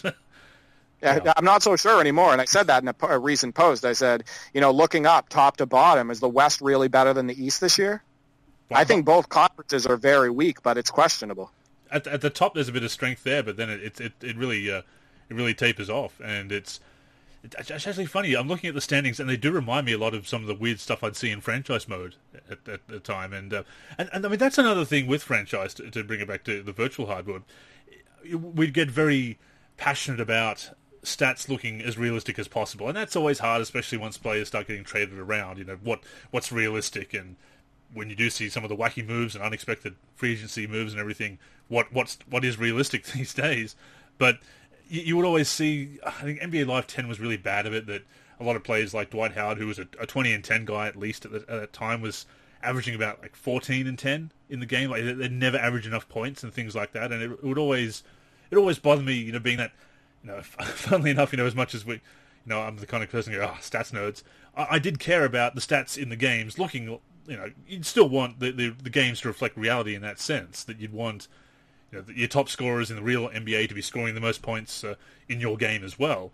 And it, it's it was really a big part of the experience to to face players again, both in gameplay and simulation, that were playing like their real life counterparts. Well, look at NBA 2K17. Remember the fiasco when it was first released for the first couple months? Guys were getting zero steals and zero blocks. That's right. For the, yeah. um, or they would a good majority of the players in the game were getting like 11 assists and they were playing like they were starters playing 32 minutes a game. Yep. Or like big guys would have um, you know no steals, no blocks. I mean, uh, no steals, no assists. So the game was released like that. And if you also remember, I, I'm pretty sure it was 2K18 where they had no badges for the um, for the uh, the uh, classic a lot the of the classic teams. teams yeah, yeah, that's, that's right. Yeah, they, they didn't have the badges assigned. Yeah, didn't have bad and that was with the, the game released. And by the way, we talked about this before. That's what bothers a lot of people is the fact that it's not just the fact that there's a number of patches. It's like a lot of the patches that come through should never have had to be done because they should have been done before launch. Yeah. And people have to wait months before those get fixed. So, I mean, me and my brother had to go through on 2K17, and um, when you, we were making our roster and whatnot, we had to spend, I'm not joking, hundreds of hours adjusting the tendencies for the Yeah. players and attributes in order to get them to have realistic sim stats. And I think that does play a factor, you know, because if their tendencies are wrong, they're not going to play right on the court either That's right. Yeah. if you know if I'm playing against the Houston Rockets and Russell Westbrook's shot tendency is at 55, he's not going to shoot as many shots as Russell Westbrook is supposed to shoot. That's right. Yeah. So you have issues like on 2K20, Luka Doncic has a zero by default on his step back. Yeah. Have you, has, uh, have you watched Luka Doncic? Luka Doncic does that that James Harden sidestep and step back stuff all game. It's like one of his one of his moves. So if you don't go in and adjust that, not only is um, Doncic not going to play right when you're playing against him, but it's also go- going to affect how his sim stats come out depending on his other tendencies and attributes as well. So I am a I'm, I'm a stickler with that, and people noticed that on my roster. I, I posted that in my 2K17 thread during my previews. You may have remembered. I posted like stats from a sim season with many of the teams to show, hey, look how close these are to the real numbers, because it absolutely is important and it adds to the immersion to be able to go through the league and see players getting similar stats to what they would get in real life. And something that actually bothers me, it's and it, happens in my career as well because it's the same sim engine, obviously, and you, you might have noticed it. Free throw shooting is abnormally high. Like there's usually every year in, in the last few games I've noticed about 15 or 20 players shooting above 90% from free throw range, and not just early on in the season when you know the stats are lower and everyone's kind of qualifying for it, but even late in the season you've got the top free throw shooters shooting above 95% in some cases, and that just doesn't happen. I mean, you know, they talk about oh, people uh, players are better shooters these days. By percentages, no, and, and certainly with free throws, you're not seeing that, and, and it's one of those things that you just need to tune that a little bit just for the realism because it does, as you say, it take it takes you out of the immersion that ex- of the experience when you look at the, the stats and something just doesn't feel right because the players aren't playing like their real life counterparts. it's an oversight. It's they overlook it because it's not 100% tied into their their you know mission, you know, as a game. As far as um, it, it's not tied in 100% to the experience that matters that that they think matters to users, and I think that's why it's overlooked. You know, another thing too is you know things like I don't know if you notice this, that I feel this way with at least 2K20 um, going all the way back to 2K17 is um, foul sliders by default. I feel like there's too many fouls that happen during a game, and they're just constant. And it's even worse than it is, you know, watching James Harden get fouled in real life. Um, it's just constant fouls. And another thing that I've noticed too, as far as um, things that are overdone, is offensive rebounds Mm. um, Yeah. offensive rebound, especially on the court when you're playing. Offensive rebounds is a legacy issue with 2K, and it's been overpowering for years. And even messing with the with the sliders and putting like offensive rebound at 20 or 30 and defensive rebound at 70 or 80, you still get the overpowering offensive rebounds a lot of the time. I- I've, I've Um, noticed that yeah. C- CPU players are very good at following their own rebound. Like, and even if they put up an off-balance lay- layup and should be out of position, somehow they bounce back and get the offensive board. And uh, oh, that, that's that's a real pet peeve of mine playing the games these last few years. And sometimes, and sometimes they do it multiple times in a row. Yeah, I've, I've, I, you- you'll see a guy get four or five offensive rebounds straight, and a lot of times you'll be boxing out. Um, because I'm a big, um, you can watch some of my videos. You always see me boxing out, um, like my gameplay videos, and I'm still they're still grabbing rebounds over my back yep. and like going through my body, and they're still like getting it in like, in positions where they shouldn't be able to. And I think. You know that's kind. I think the offensive rebounding thing is kind of a legacy issue. It's It been an issue yeah. for a long time. So yeah.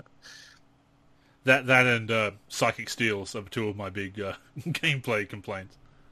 Oh yeah, being able to, yeah, their back is turned, Yep. and uh, and they still, Put the hand And out they- and just yeah use the force to will it in. Yeah, that that's um, and, yeah, It's uh, and, and it's it's one of those things that it's it's been in games for a long time, Uh, I, I, think they used to be a little bit better at hiding it because it, it, does feel very forced, very canned these days. Yeah. Oh, yeah. I I think um, also we we notice it more now. I think I think part of it is, and we've been playing video games, basketball video games for so long. I find myself critiquing everything a lot more. That's that's true as well, and and maybe that's where we get the disconnect with some some of the younger gamers who who have maybe not grown up and seen the all the tricks and seen all the improvements and the ebb and flow of, of games improving and then uh, declining in some respects as well. Uh, speaking of, of playing through seasons, you know, you, you, set yourself up for a season. You've got your team. You've got your vision of what you want to do, which is absolutely important. To definitely agree on that point. Um, I have on many occasions played through entire seasons on 12 minute quarters. It's always been my goal back in the day. I'm finding it a lot harder now. Obviously, you know, 35 other other uh, uh, responsibilities and, and, such can't always just play games. You know, and we were ta- actually we were talking about this um, off air as well. You know, the uh, uh still still gaming as, as an adult, I guess. You know, being an older gamer. And, some people look down on, on video games and well, what do you want me to do in my spare time as, a hobby? You know, when I'm not you know, with a significant other or uh, or friends or at work or whatever. You know, what what am I supposed to do if I'm not uh, you know enjoying a, a, hobby that I like? Uh, but certainly, it does get harder to play full seasons, twelve minute quarters, etc. Um, you kind of have to, I think, make uh, make your peace with with simulating if you want to get through multiple seasons because the NBA season is very long, obviously, and if you're playing twelve minute quarters, uh, it will take a long time to get through 82 games and then playoffs, at least 16 games if you uh, sweep your way through the whole playoffs. It's uh, and, I, have done it. I've played through multiple seasons on occasion and playing every single game, and it's always felt uh, like a great accomplishment. But I, I think moving forward, because I do want to transition back into more franchise gaming this year, is I, have unfortunately, you know, well, well, you know, I say unfortunately because it's kind of sad because you realise I'm oh, getting a bit older and, and whatnot. But I, have come to the point where I realise I'm to have to sim some games just to get through a season. Yeah, as far as the um, the whole playing video games when you get older, we did. Yeah, we did talk about that before the call, and I, I said this to you, and uh, you know, somehow, you know, people who go out and drink three to four nights a week, you know, they go to the bar or whatever. Somehow, they're more responsible and more adult than me sitting at home enjoying a video game. Yeah, and somehow, their time is somehow somehow I'm childish uh, for go, go figure. Yeah. That. yeah, go figure. Yeah. Um, as far as games, so you mentioned 12 minute quarters. I can't play a season any other way. A franchise or a my league, I, I got to do 12 minute quarters. And the two games we played tonight, me, Mark, and Nick, um, we all, you know, we always play 12 minute quarters, 100%. Whether it's against the computer, against each other, on the same team. Not only for the sims, for the stats aspect of it, but because that's the real game and we're playing a sim basketball game, and, and that's why we do it. And I, I assume that's why you do as well. Very much uh, so. Um, so. On that point, because NBA Live has uh, accelerated clock options, so you can play the the the full 12 minutes, but it, the full, full full 12 minute quarters, I should say, 48 minute regulation game, but it will be a bit faster except for the final two minutes. The, the clock is, I think, one and a half speed, something like that. And of course, in 2K, you've got the um, you've got normalized stats where you can adjust the stats for 48 minute uh, for 12 minute quarters, even if you play less. Uh, how, how do you feel about those options? Because I, I, like them. I believe they should be in the game, and I, I want to make want to make uh, better use of them. But again, I, I, find myself finding that it's very hard to break the habit of playing 12 minute quarters. I don't like it just because it feels fake. Mm. Like I just don't. It doesn't. I think it's good to for people who don't have a lot of time, but they want the minutes per game to line up with the other teams in the league that you know that they're using. And you know they they want to still look at the clock and see that it says you know 1051 left and you know they can get that immersion out of it. But for me for me I can't do it because I feel like I'm cheating real life. That's even that's, it's, it's, yeah I, I'm, I'm glad you know that we, we feel the same way about that. It's I absolutely believe the option should be in the game. I, I'd like to be able to take advantage of it just to get through seasons quicker and, and you know uh, make better use of time or be more efficient. But I, it just doesn't it just doesn't feel right. I just want that.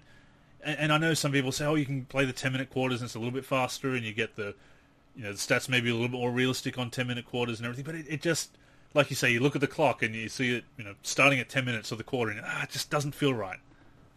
exactly. And you know, the other thing too, I thought, and I want to make make a point. It's not all about being super realistic or anything like that. So I, will I'll explain one thing that we do when, when my brothers start. So we, we use classic teams for seasons a lot. So whenever we do this, we actually turn injuries off. In the and we turn trades off, and we turn the salary cap off, all of it. And the reason is is because when we're using classic teams in that season, we are you we want the teams to stay intact, the ones we're using and the ones we're going against, to see how they go against each other at full strength for entire seasons. And we want to keep those teams intact so we don't allow trades. So it's not all about being, you know, making the most realistic experience and stuff. We try to use our imagination still. And those seasons, uh, me and my brother finished multiple seasons that way. And it's so fun because every single time you like if you play the 92 93 Suns you're playing, you know, obviously we're using modded rosters. You're playing against Charles Barkley, Kevin Johnson, Dan Majerle, Cedric Ceballos, Mark West. They're at full strength. Yeah. You know, you're you're playing against the 99 2000 Pacers and it's Reggie Miller, Jalen Rose, Dale Davis, Mark Jackson at at their full strength. And we really get our kicks off of that. We we we leave things on like progressive fatigue because we think it's realistic for players to get tired, you know, on back to backs, and it's more of a challenge. Yeah. And we leave things like team chemistry on because, you know, while they won't there won't be trades or injuries or anything, we want to see, you know, you know, are the players playing right together? Are they getting along? Are they happy? Etc. But you know, I don't want people listening to the podcast thinking that, oh, you know, it has to be 12 minutes and we have to always play uh, the GM and yeah, injuries yeah. on and all that and trade like and build a team it's not all about that. You can use your imagination and put uh, your my league and or franchise in different scenarios. And those fantasy scenarios can be a lot of fun. Like I, I, have dabbled with it. I, I'm, I'm probably more the kind of you know start realistic and then start making you know trades. That kind of that kind of thing is perhaps more my bag. But I do love that idea of, of taking in all the classic teams and, and doing it that way. And, and it makes sense to if you if you're already already breaking the space time continuum by having these play all these teams in their prime, you know, on their Yeah, t- turn off injuries, turn off trades, and just have it in, in that fantasy scenario. But maybe have the, the challenge, obviously, of chemistry in that. No, I, I absolutely understand. I, I think that's really cool, and that is the other thing about that franchise experience is that you can you can customize it so much. And, and this is something, if you look at the way that uh, my career has gone, is I really got into uh, into my career in uh, uh, 2K13, which was the, the year that it became my career. They re- renamed it from my player to my career, and then my player was just the uh, the branding for the avatar, basically. And you know, I, I really enjoyed it. But one of the things, because it was before the online connectivity of the mode, is you could save multiple copies of that one save, which was great for backups in case anything went wrong for a start. But also because you could save backups and it wasn't automatically saved and sync with the server, and you know what you do, what you commit to is what happens you could try all kinds of things. You could you could ask for a trade and just see how that went, and if if not, you can just go back to the previous, you know, uh, save, or you could see you could try and get your coach fired and see what happened, you know, and all that when you go into the meetings with the with the owner, with the GM. So you could you had you could experiment, and I think we've lost that because because it's all about building that right player and getting the right build and the right meta and the right uh, physical attributes and the right ratings and the right badges and and being on the right team to be able to do that in my career and all this kind of stuff, and everything you do is automatically saved and synced with the server. You can't. It's become a very homogenized experience, my career, because you can't experiment, and that's the great thing about my league is that you can still have that um, kitchen sink, fantasy kitchen sink kind of thing uh, that you can really shake things up and try some really wacky things, and there's less uh, consequences, if that makes sense. That does, and, and I think the amazing file system of NBA 2K13, um, for like for the PC too, and NBA 2K14 for the for the PC, the just the amazing modding ability and file system and backing up saves and creating saves and stuff. It's boy, th- that's great. Um, as far as the, I agree with that. And the other thing that uh, I wanted to point out before I jumped into that is another thing that we do for my league. I'm passionate about my league, so I'm glad I'm on this podcast. I, my league and franchise type modes is what my brothers play the majority of the time. like 99.9% of the time, um, is we do a fantasy draft, whether it be with current teams or we do, um, you know, we include legends and we do a lot of times with those play the GM card, like you had said, and we'll do trades or allow trades and stuff like that. So um, there's just, like you said, we just, we have this ability to use our imagination and, and do more and not be held back by, like you said, auto saves and um, a story and all of that stuff. We can kind of create our own story. Yeah. Through my league and franchise. So it's still this is still staying on topic. You know, that's the fun of it. That's the beauty of it. That's the imagination piece that I still hang on to from my youth. I can still get out of the new games um, because they still the new two K the two K my league mode is so robust, and it still gives you all of those options to be able to do that stuff. And I think it's really cool that you and your brothers would also play uh, cooperatively as well, because that's what my cousin and I used to do. We we actually didn't play against each other very much. We, you know, my, my cousin Clinton. Shout out to uh, to Clint if uh, he's listening. Um, he, we'd, we'd play yeah cooperatively a lot. You know, even in NBA Jam, it would always be us versus the CPU. You know, can we beat all the teams? Can we put up amazing stats? How many somersault dunks can we do? And then we'd go back to our season in NBA Live and, and play through it that way. Again, us versus the CPU, and it's I, I know again it, that may sound very strange to people who are about you know, I want to be the best player. I want to be the very best, like no one ever was. Just to quote Pokemon for no reason. the um, about beating other players online, which is fine if that's what people enjoy, and I've had fun doing that as well with, with my dabbling with uh, uh, 2K Pro Am and whatnot. But being able to play through that season uh, with somebody else and being able to share the GM duties and share the the on court experience as well, it's uh, yeah, it's actually I guess maybe underrated uh, co-op play in in basketball games. It's it's something you don't really. We always talk about the online competitive scene and going head to head, but you know the co-op game is a lot of fun as well. Yeah, kids, you're missing out. I just want to tell you that it's it's so much fun trying to beat up on the computer, and and uh, these games are are difficult sometimes, and you really do have to be on the same page um, in order to succeed. And you know the the way that we do it is um, like tonight, for example. I'll give you the example of what we did when we played tonight. It was me, Mark, and Nick all on the same team using the 2000-2001 Lakers in a my league, and uh, I lock on Kobe, Nick locks on Shaq, and Mark uses the other three. Okay. And so me and Nick both player lock, and we use those those the shooting guard and the center position all game. And Mark will use the other three. And normally, what Mark's doing is he's spotting up with Derek Fisher, Robert Horry, um, and Rick Fox, and then you know off the bench he'll be spotting up with Tyronn Lue, um, uh, or Isaiah Rider, and whatnot. And I got to tell you, the amount of fun and laughs and enjoyment and even struggle because we barely won the last game we played tonight. We won by six against the Jazz. Um, it's just I can't tell. Listen, I know kids like to play online and everything, but I hear more complaining and frustration about how the online system works and about people quitting constantly. And I saw your stuff about trying to jump into the wreck.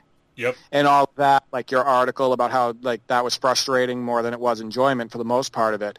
You know, I can't I can't tell there was not one frustrating bad moment in the last 3 hours of us playing um NBA 2K17 on the same team tonight. We just had an absolute blast. And, and, and even if something I, happens with the CPU, sorry to interrupt, but if anything happens, it's a bit cheesy or whatever, it, you can kind of commiserate together, and you're like, ah, that was, and it's almost like you're watching the game. You know, it, it's exactly, and that happened tonight. There was a there was a play like that where there was a foul, the BS foul that gave me my fifth with Kobe, and we all were like, oh, because it was a close game and you want Kobe in. Of course. Um, and we were all able to join in on that frustration and, and get over it together too. So.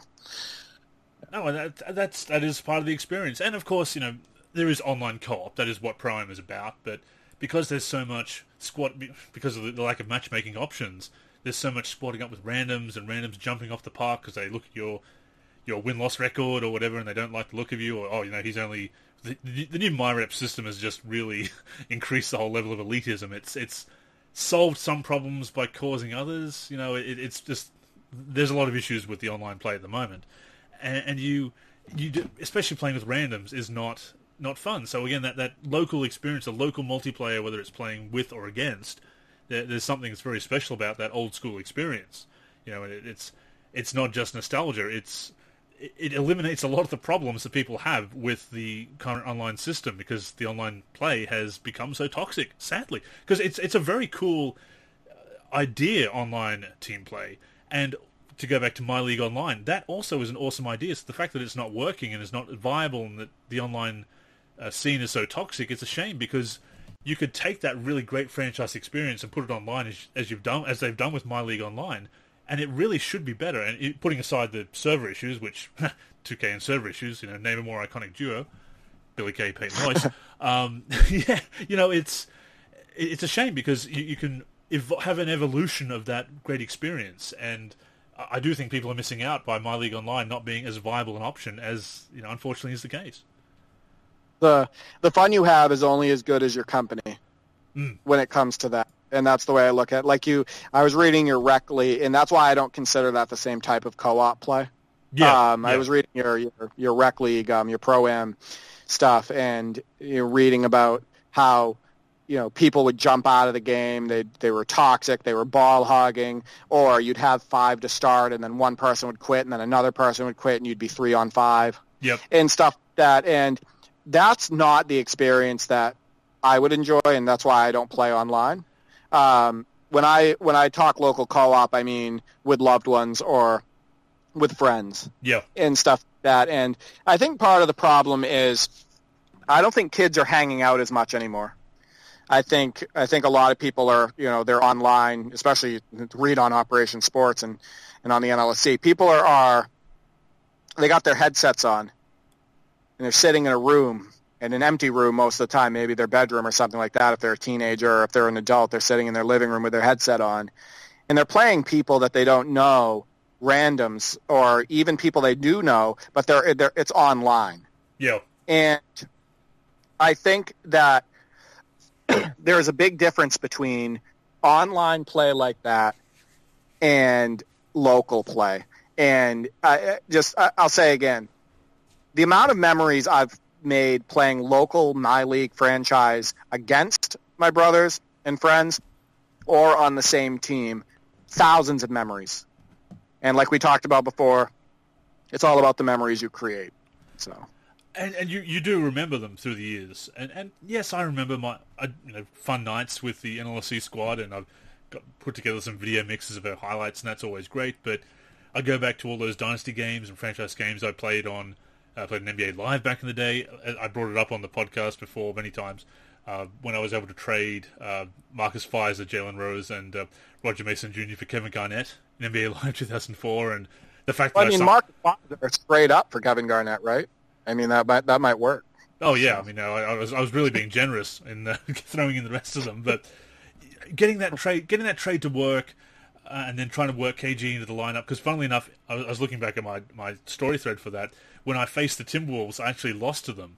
You know, the straight after because I was still trying to figure out other parts of my lineup, and of course the Bulls weren't that deep that year, so I really had to figure out how to make KG even greater than he was, basically. Um, and I remember that, and I remember with my Live 06 and the, the trades I made, and the you know the the teams that I beat in the playoffs. Uh, you know, and, and the, my winning streak coming to an end, and not being able to have the perfect sweep through the playoffs. Um, it sticks out in your mind because it's these realities that you create with franchise mode, and that's what I love about it.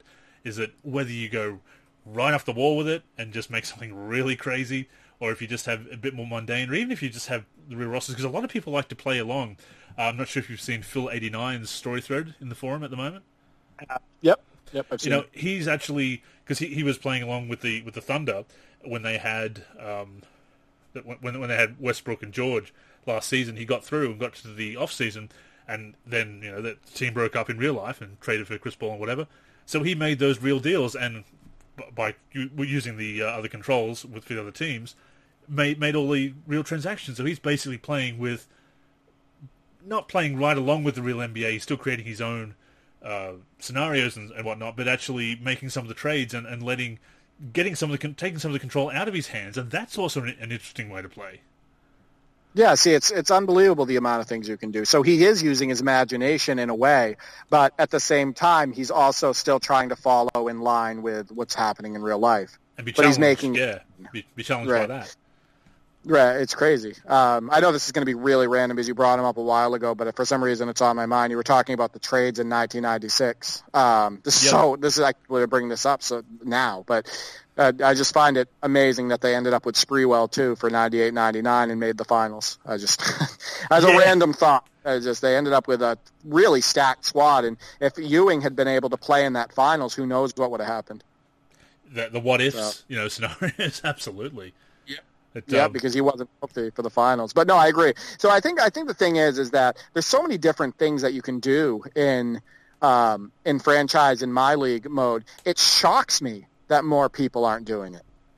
Uh, do, you, do you think maybe people want that curated experience now? I mean, there's some people who prefer my GM because my GM, of course, is more RPG based, and you have you have to please the owner and whatnot, and sometimes they've got the story on it as well maybe people want more of that curated experience because it's perhaps more of a more of a video game and there's more production values. Although not everybody likes the my career stories or the my GM stories, but maybe that is it's it's we we used as we brought it up, you know, on this very podcast.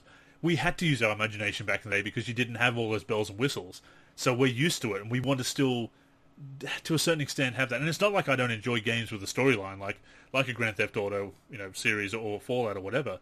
But certainly with the sports games, I'm so used to having that my own reality and my own fantasy, so so to speak, that anything trying to impose on that and drive it, it's it's been it feels like an imposition. It, it's getting in the way quite often of the fun. And, and, certainly with my career, I can tell you, you do something on the court and it doesn't match up with the story, or you want to role play your character a certain way, but in the cutscenes, he's acting in a way that's I don't want, I don't want to be this douchebag. You know, that's something we've talked about on, on previous shows, uh, uh, Ben Kenny and I, uh, there's sometimes the character they've had in the cutscenes like I don't want to roleplay as this person. This you know this is this is a jerk. You know, so it's it it gets in the way of the uh, of the experience sometimes. I think, um, yeah, I, I think one of the things is is that people care about. I, it sounds like I'm harping on. I'm, su- I'm such an old head. It's ridiculous. Okay. Um, Okay, boomer. Yeah. Um, people care about what other kids are playing and what other people are playing, and they want to be involved in those modes, and they want to be involved in that conversation. It's the same thing that the media pulls, like I stated prior, with like the James Harden conversation and the LeBron James is is he is he you know the goat or whatever. Hurts me to even say that, uh, but it's the same thing and you know that that's what kids are going to talk about and that's what they're going to go along with and that's what they're going to be talking about with their buddies.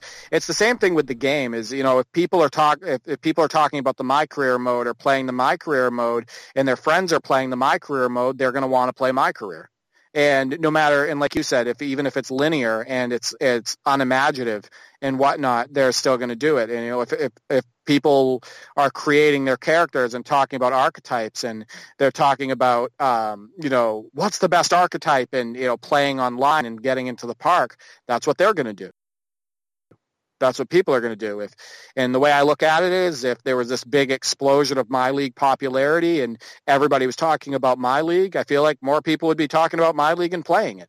You know what I mean? So yeah. I think it's I think it's a lot of that, and I do agree with you. Uh, one of the reasons why I never liked my career is because of it forcing you through a story and forcing you around characters that you don't care for or using a character that you don't care for with a personality that you don't care for and stuff like that and it's just too linear. And yeah no i, I absolutely agree but it's funny because we used to have those discussions you know it, it's funny how it's changed to to being something like you know what is the best build and, what are the best and now that they've changed the build system a bit in uh, in 2k20 you know, what are the best badges to get? What do you need to do to customize and, and min-maxing and, and, the best physical attributes to really, you know, the, the, the metagaming aspect of it. And it used to be, okay, what players do, are the best ones to get on a budget in uh, in in franchise mode? You know, who, who do you who do you go for? Who do, how do you round out your team? Who's the best team to play with? Who's what's the most interesting scenario to play with? Because obviously you need to play with one that appeals to you. But it's not not always your favorite team. Sometimes it might just be if you if you if you if your favorite team is not that good to play with, like the Bulls were for a few years there in the early 2000s. You know, who else is appealing, and what what else can you do? You know, and, and what's a good what's what's a good trade you can make with this team, and that kind of thing. What's a good what are good plays to run for this team? You know, we don't get that kind of conversation anymore, and it's it's kind of sad. Yeah, and I, I talked about that whole thing in um, in the forum too about how conversation centered around anything outside of online play um, and you know even just gameplay like it's just people are not talking about it enough on operation sports or on the nlsc um, nlsc has become such a modding centerpiece and it's become like the main place for modding that you know gameplay discussion and whatnot has kind of fallen by the wayside. And uh, I, I, you and I both try to get the spark going on that sometimes, and sometimes it's met with venom. Yep. Because a lot of times what happens is is you bring up areas of the game that frustrate you and, and on the uh, for whether it be whether you're playing my league or just regular you know play now or gameplay issues with the rec or any other online mode and it gets met with go play another game or other people are enjoying the game just you know stop complaining about it or this isn't a problem to me i don't understand why it's a problem for you. And you know? yeah that, that's the thing no one's saying that you, you, you can't enjoy the game. If it's if something is not bothering you that's i kind of envy that to be honest. You know if something is if people can get enjoyment out of a game that i just can't because often you can see the good of it but there's just that one or two issues that just bother you too much to really enjoy the game. And if it's not bothering other people you think wow you know that's that that's kind of good for them. Honestly, you know, quite, you know, when I say good for them, I don't I don't mean it uh, facetiously. You know, I actually mean, you know, I, w- I wish I could enjoy the game. And, and uh, again, to have that uh, focus on my league is not to say, well, let's get rid of my career and all the connected modes because we do need that well-rounded product, and we've talked about that so many times and how that's an issue for NBA Live. And it's it shouldn't nothing should come at the expense of anything else and if we can all enjoy the game as as we want to enjoy the game, so much the better. And and I, I think again that's that's why uh, franchise modes you you don't don't have to worry about anybody else, and that's that's the beauty of the of the single player is that it does if, if there's somebody trying to ruin the experience, like the people who are griefing or, or, or being ball hogs or whatever, and just trying to freeze you out.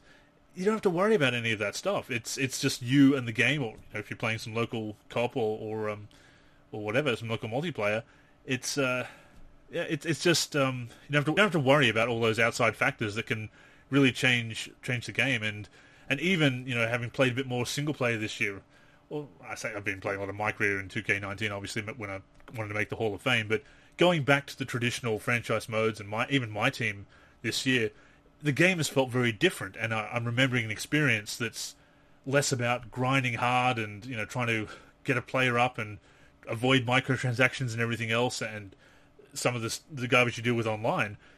It's been very refreshing to get away from that, and that's why it's so great to have that my league there, and I'm looking forward to diving into that over the holidays. Just just to be able to to go back to this experience that is still there, and that's why it's so important that this traditional uh, franchise mode experience is still a part of the game, and that's what people perhaps don't understand. I said this. I said this many times, and I said it on on the forum too. Is if at any point you find yourself being more frustrated with a game than enjoying it or more frustrated more frustrated with a mode than enjoyment like if you're spending more than 50% of your time getting frustrated and trying to avoid issues then it's probably best for you to try something different. Yeah that, that, that's that's when play something else becomes good good advice. Right and when and when i say play and, and it's not even a lot of times playing something else maybe it's playing another mode right? Or getting even even within that game. Um, and, and by the way, that doesn't mean that pe- people shouldn't critique because that's exactly what happened with me with 2K18. Is I was putting on the game and my brother was putting it on too, and we were playing and we were like complaining constantly we were like, why is this happening? Why is my player moving like this? Why can I just run by the CPU? Um, why are these all these glitches happening? Why are these legacy issues still in the game? And we found ourselves the good majority of the time just complaining about the game and we were like, you know what? We're going to get our feedback out. I'm going to get it out on the NLSC. I'm going to post it on Twitter. I'm going to tag the devs and, and Mike Wang, and I'm going to move on from the game.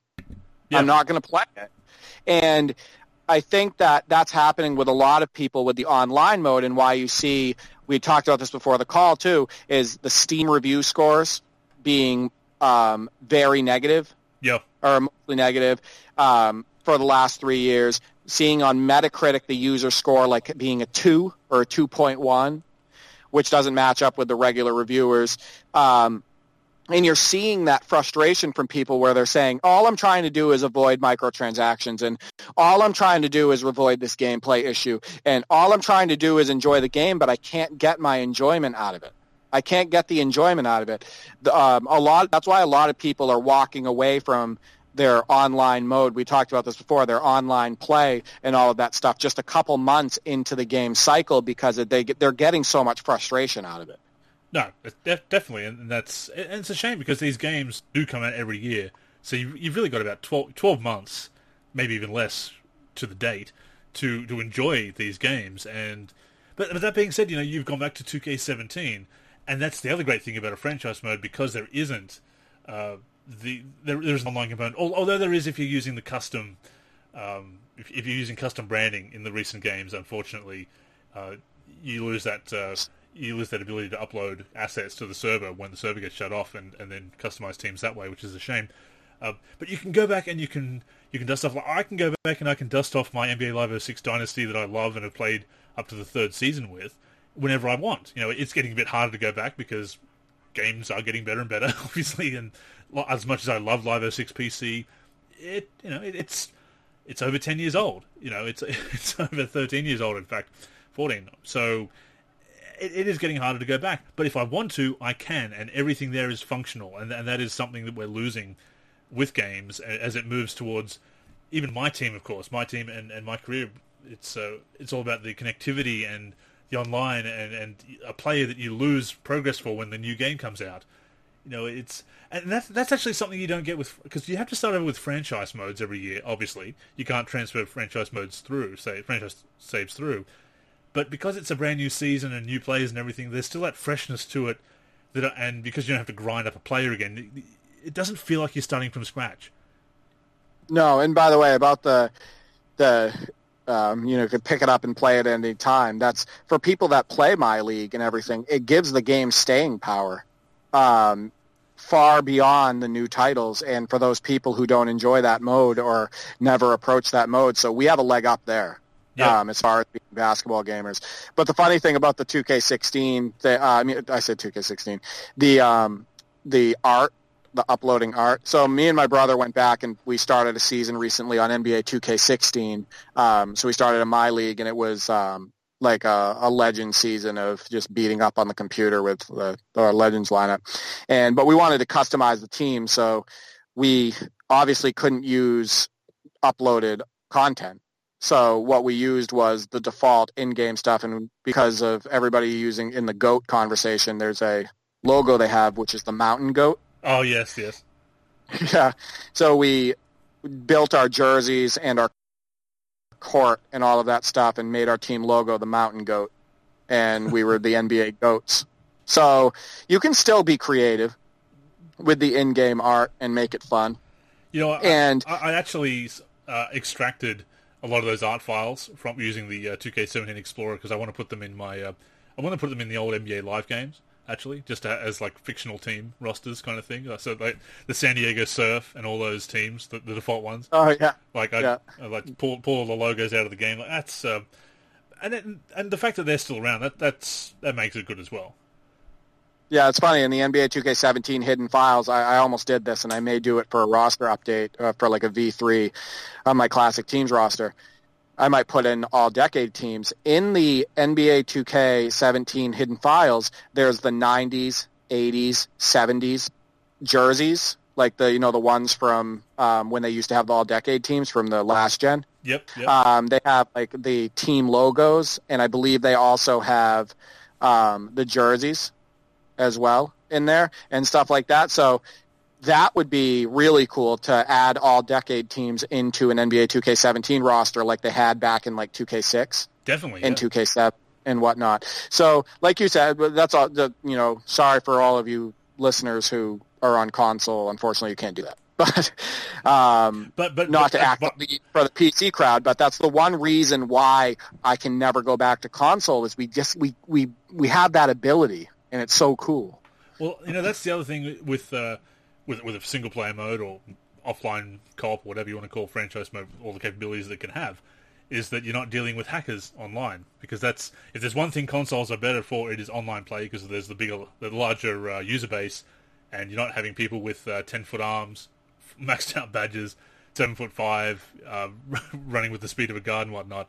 It's uh, the online scene again has become so toxic that it is nice to have the uh, the franchise experience still in the game. Yeah, it's um, I, I think what it is is people need to branch out and like I said, like I said, use your imagination more. If you're having that much frustration, but you like the gameplay, and, and by the way, I hear that all the time. I hear you see that on Operation Sports. You'll see threads created about it where people go, "It's too bad that the online experience is." Um, the way it is because I really like the gameplay this year. And I'm not saying, and this is a case of me saying, well, if you don't like it, you're getting more frustration out of it. Try to get into my league. I'm not telling you to go play something else, but try to get into the offline content because you can, if you really like the gameplay and you like the NBA, you can get into it and you can even use the player lock feature which Yeah. is a lot of fun in my opinion. So my advice for those people who are struggling um, to get more enjoyment than frustration in the online mode is to at least give it a chance if you haven't already. So as we as we wrap up and with some perhaps some memories of uh, franchise and, and various strategies and whatnot, when you when you are playing with your brothers, have you ever played? Were, were you just controlling the one team? Do you ever argue over trades, or is have you always uh, picked your own team and then made your own trades uh, that way? Like how, how do your house rules work when you're all controlling either the same team or a different team? Um, well, most of the time when we're playing together, we turn trades off. Um, when in when we if we make decisions, like we used to do that a little bit more, and not as much recently. If we make decisions um, and we're playing on the same team, they're mutually we have to agree on them. That's basically what it is. So if we're gonna if we're gonna make a trade, Nick and I, because Mark never started these seasons with us, it's just me and Nick. Um, we would both have to agree that it's a beneficial trade, and if we both don't agree to it, we can't do it. We would fight over it. Absolutely, we're brothers. So we would totally be. I, I'd say something was a good idea, and he, if he didn't agree with it, I, I would like try to find a compromise at some point. Um, but we would usually do that. Uh, as far as like types of seasons, as far as you know, if we let's say we were playing against each other in a season, um, we we would just allow each other to do whatever. That's it. That's basically it. We wouldn't like argue over that. No, that, that, that makes sense, and, and that's that's another interesting dimension to it. The idea of okay, I, you know, you talked about your brother making of those trades that end up kind of ruining the experience for him, and that's that's kind yeah, of on was that's, that's that's kind Yeah, of on that's kind of on him to you know manage his team properly so that it's still fun to play with. And then if but if you're playing cooperatively and both uh, controlling the te- the same team, almost uh, almost almost like you know you might see in a real NBA front office where you've got that conflict and that you know what do you want to do or the conflict between the owner and the GM or the GM and the coach or whatever. So that's that's kind of interesting that it's uh, you get that same experience that the the franchise experience again it just goes way beyond perhaps what you see on, on the virtual hardware that you've got this especially if you do have that imagination or if you're playing with somebody else how how much you can change up the experience in, in a very positive way Yeah, I think people I think people online miss that component. and It really is a lot of fun. I do. I think I think that um, the other part is is the whole face to face interaction and being able to have that talk in person Mm. uh, is really a lot of fun.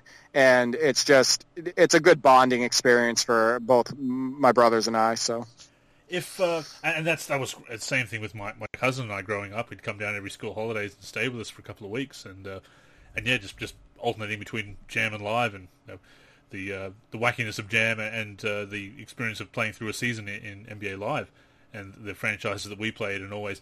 It, it's funny because we when we call each other up on, on the phone because this is before we had mobiles, cell phones, and be able to text back and forth on social media. You know, calling up and you know, oh, you know, looking forward to coming down and uh, and staying, and we'd actually make plans, and I would set it all up so it'd be all ready to go. So pretty much as soon as he walked in the door, so that we could hit the computer and uh, and play. So it was, and, and that was that's so that's my, everything. Yeah. That's everything to me. That's it. That's ugh. Sorry, just nostalgia. Yeah, and, and that's and that's why it was such fun memories of, of setting up these seasons and saying, "Oh, do you think we should trade for, for this person or that person?" And then setting it all up and maybe even being on the phone with him and I'm sitting in front of the computer setting it all up and like, all right, I'll see you next week when you come down and, and we'll and we'll play this. And uh, yeah, that just came back to me that then you know that, that, we'd be setting it up in advance and then picking it up and playing it through multiple holidays over the years, or if he'd come down for a weekend or something. Uh, yeah, and then then of course sometimes we would play on console, so we could take the memory card and we'd both have a copy of the game, so we could play it there, and the save would go back and forth and and, you know, of course, live we talked about it the, on the 25th anniversary show how it lost when it went to Dynasty mode, how and it rebranded and revamped, how it lost that ability to control multiple teams. I know there were people in the forum who, and, and Ben did it actually, with with a couple of people in the in the community. Uh, they found a way to to edit the, the game. You can edit the, the database files for the, the Dynasty save to play with multiple teams, but it's kind of buggy. But it, and you'd and you'd send the file back and forth to play. So th- there was all that kind of stuff that we do, and it was kind of innovative in its own way. But it, was, it all comes down to trying to get that experience and those, those different, uh, again, making those different memories. Yeah, I'm going to tell you that the fact that NBA Live 19 you still couldn't use multiple teams in a mm. dynasty. It just are we are you guys you guys at EA Sports got to be kidding me. It's just it's you had it. you had it 15 years before and all of a sudden it's just not there. You know, not 15, 19 years before. Yeah, uh, NBA Live 2000. yeah, over 20 years ago yeah. when they, when they did it. So my, yeah. my uh, go ahead. My my, my favorite uh, franchise games uh, to date would be uh, my Bulls dynasties in Live 2004 and Live 06. Uh, unfortunately, Live 04 I don't have that save anymore. Live 2004. Um, regret that to this day that I, that I don't have that. Uh, 06 I still do, and that's why I'll keep that as long as I can keep that file safe and preserved in a backup somewhere. And it's still still on my hard drive with the installation of Live 06, of course. Uh, 2000, when my cousin and I played through the abbreviated season um, and and won the championship with the Blazers, that was really cool. Um, I had one, one franchise with the Sacramento Kings in 2002 that I never finished. I, actually recreated it a couple of years ago, and uh, this article will be republished as part of our ongoing 25th anniversary of NBA Live content, uh, which I hope everybody is enjoying. By the way, um, yeah. So uh, those are some of my favorite memories. Do you have any that any stories of uh, of failure when it comes to franchise, like franchises modes saves that just just didn't work out? I don't. I do have um, a favorite memories though from the um, franchise mode, kind of like what you were just going over. Oh, um, I'll, I'll, I'll, t- I'll, tell you what. I'll, share my, my some of my failed ones first, and then we'll get to your positive memories. Um, oh, okay, go. For um, I had this really weird idea in 2002 of playing with the Jazz and and putting together this really weird team. Um, I traded for Scottie Pippen. I traded John Stockton for Mike Bibby. Yeah, because that's that's how weird. And I had Karl Malone coming off the bench, which I thought was hilarious because I've never been a big Karl Malone fan. Uh, and it was just such a stupid idea. And I played about three games, and I realized, what am I doing? This this is a this is a really dumb idea. Like it was funny for a game or two, and then it was like this is just dumb. Um, and and I've had games like that where I've set up a, a franchise and I thought, oh, this is going to be a really fun team to play with, and it just hasn't been. And it, and, and and if you do that, anyone you know, abandon that quickly. Don't you know? You got to maybe push through the first few games, see if it's just teething problems with getting used to the players or whatever. But if it becomes very apparent to you that you've set up a situation that is not enjoyable, get, get out of that and just start a new game because you know there's no microtransactions with my league, so just cut your losses and start over again. But yeah, that was that always sticks out. That Jazz franchise that was just just dumb, man. I don't know what the hell I was thinking with that one, but it was dumb.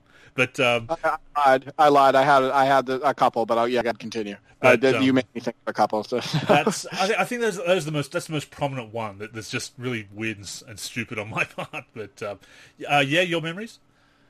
yeah, I agree. I um, you made me think of it because of the Karl Malone thing. Um, how you don't really like him, but you were like, "Hey, I'm going to take him."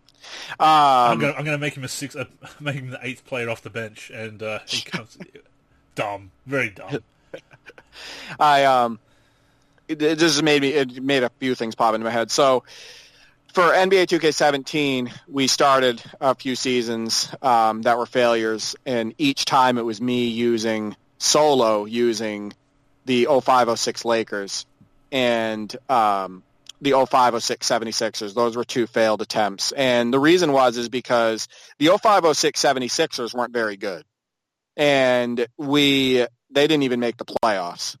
And they're in the game in, in my roster and we make the teams pretty realistic. And so we start seasons where like i told you you know franchises where we basically put all the teams against each other and all the best teams that were ever in nba history. And me throwing the 0506 76ers in that lump and trying to play against my brother who's using all of these stacked teams i think i started the season like 1 and 13 Oof. or 1 and 12 because that team made right.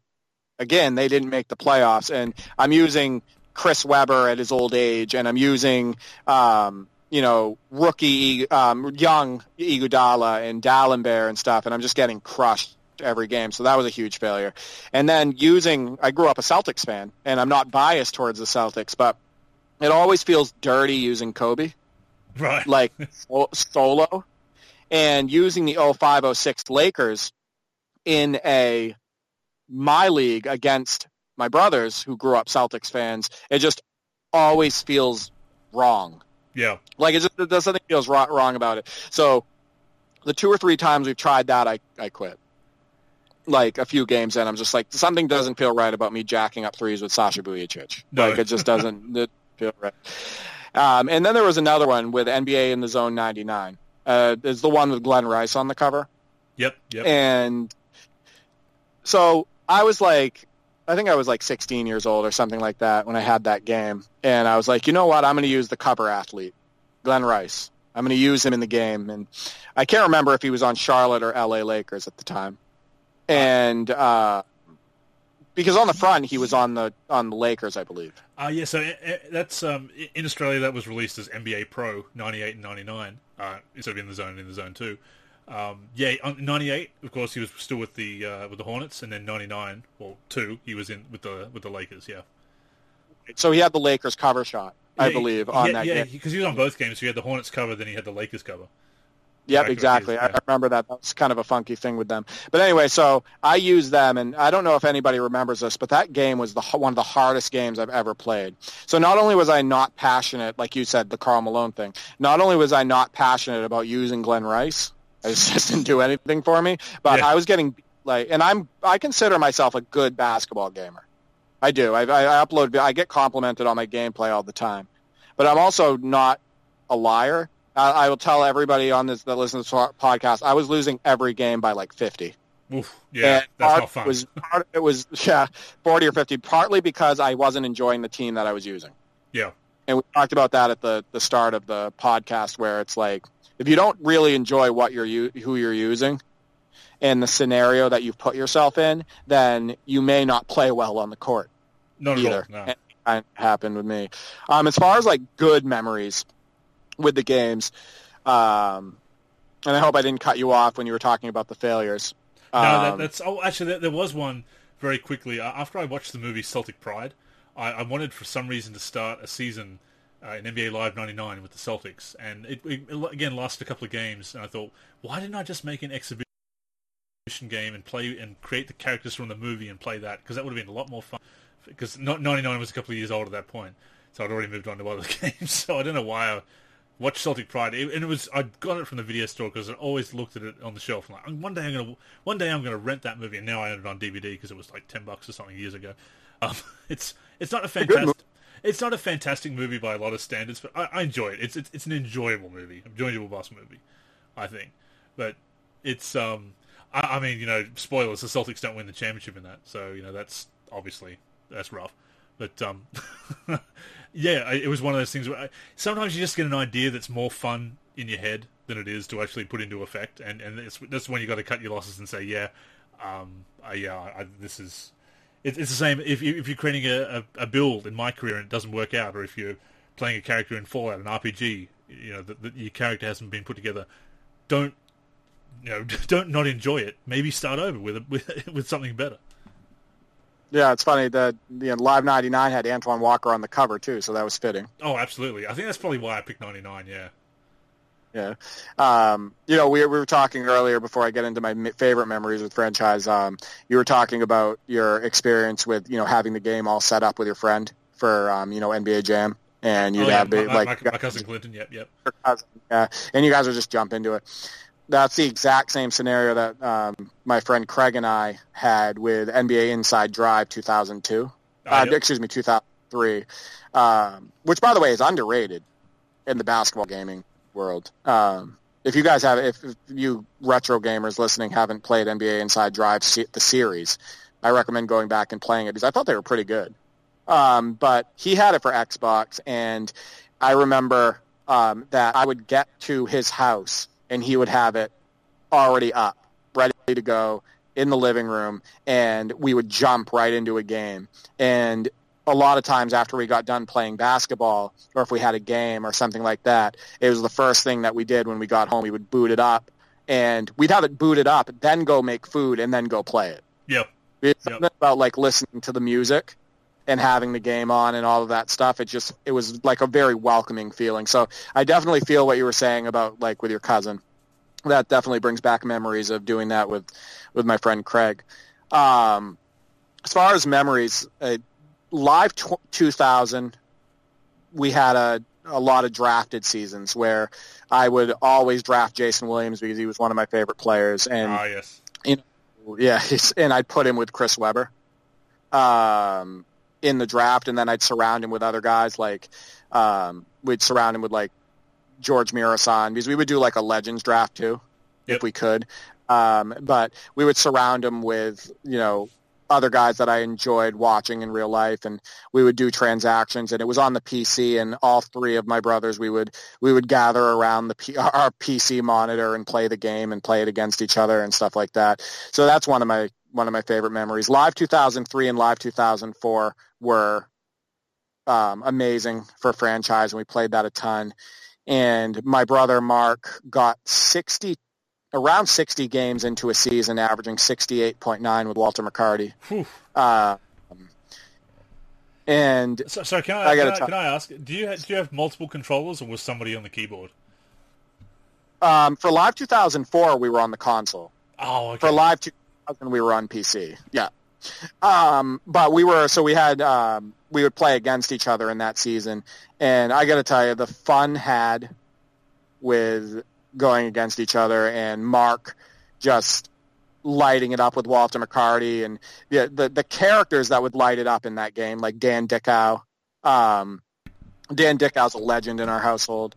Uh, you know, and, and guys like that, and Ansou Sesay, and, and, and just all these guys where the, the amount of memories we created by doing those drafted seasons and Mark lighting it up with McCarty and everything, I'll, I'll never forget that. And then we had um, 2K11 was a big one with Alonzo Gee, um, just being the most unstoppable force almost in video game history, just throwing it down. And this was like a we would do like a again a fantasy draft, all three of us, and we would jump into a um, a season and Alonzo Gee was averaging around 70 points a game.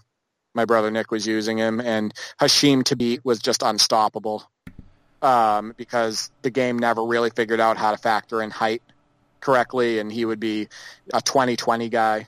Um, and Kirk Hinrich was one of my favorite players, and I would you know light it up with him and whatnot. So 2K11 was a big one, and then obviously 2K7, uh, 2K16 and 2K17. Just a lot of memories as far as like using classic teams and in, in franchise mode.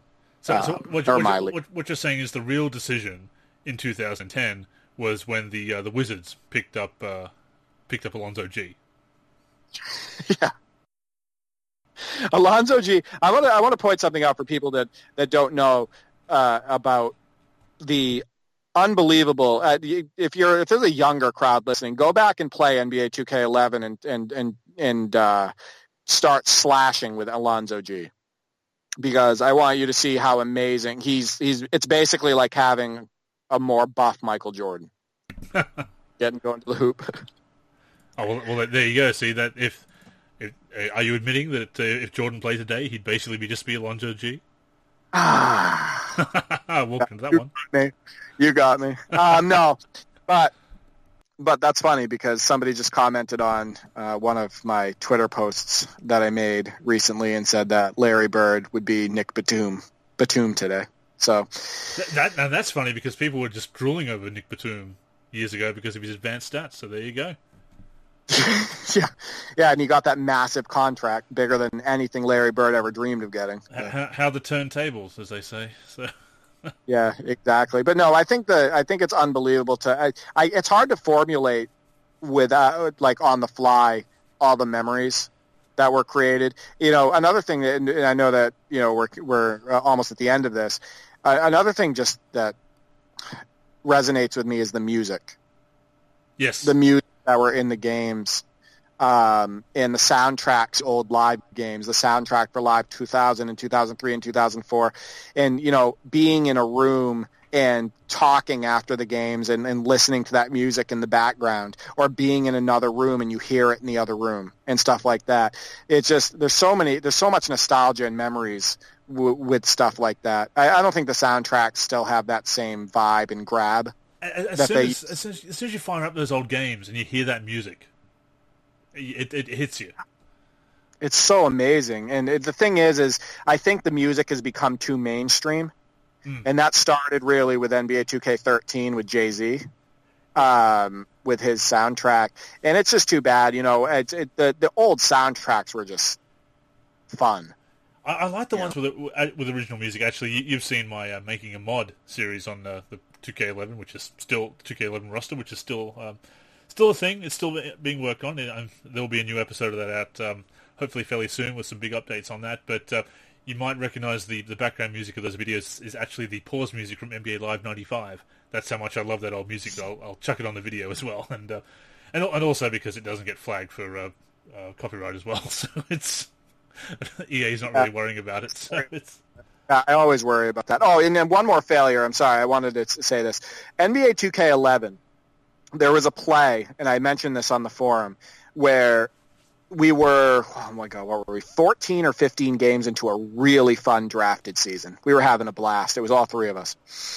And Etan Thomas went up for a dunk, and the dunk was so big, it was like a two-handed monster jam, that the game immediately crashed as the ball went through the hoop. Oh. And the game, and the not only was the season fried, but we could never get through a third quarter after that after that happened. Oh, that's brutal. The game would, all, yeah, the game would. We had to get a new NBA 2K11, all because so Etan Thomas in, is a legend in our house because he, he broke he, the game. The one, he broke the game with that monster dunk. I don't know what happened within the game that made it, you know, after he dunked it that did that. Maybe he was never supposed to be able to do that ju- that dunk, but it was just it was unbelievable. So Etan, we Kirk Hinrich, um, Walter McCarty, Alonzo Gee, Hasheem Thabeet, Ansou Sesay, Dan Dickau, all those guys are like they're just legends in my household. I, I, think we need to make some. We need we should collaborate on some kind of roster. I don't know which game, but maybe just this roster that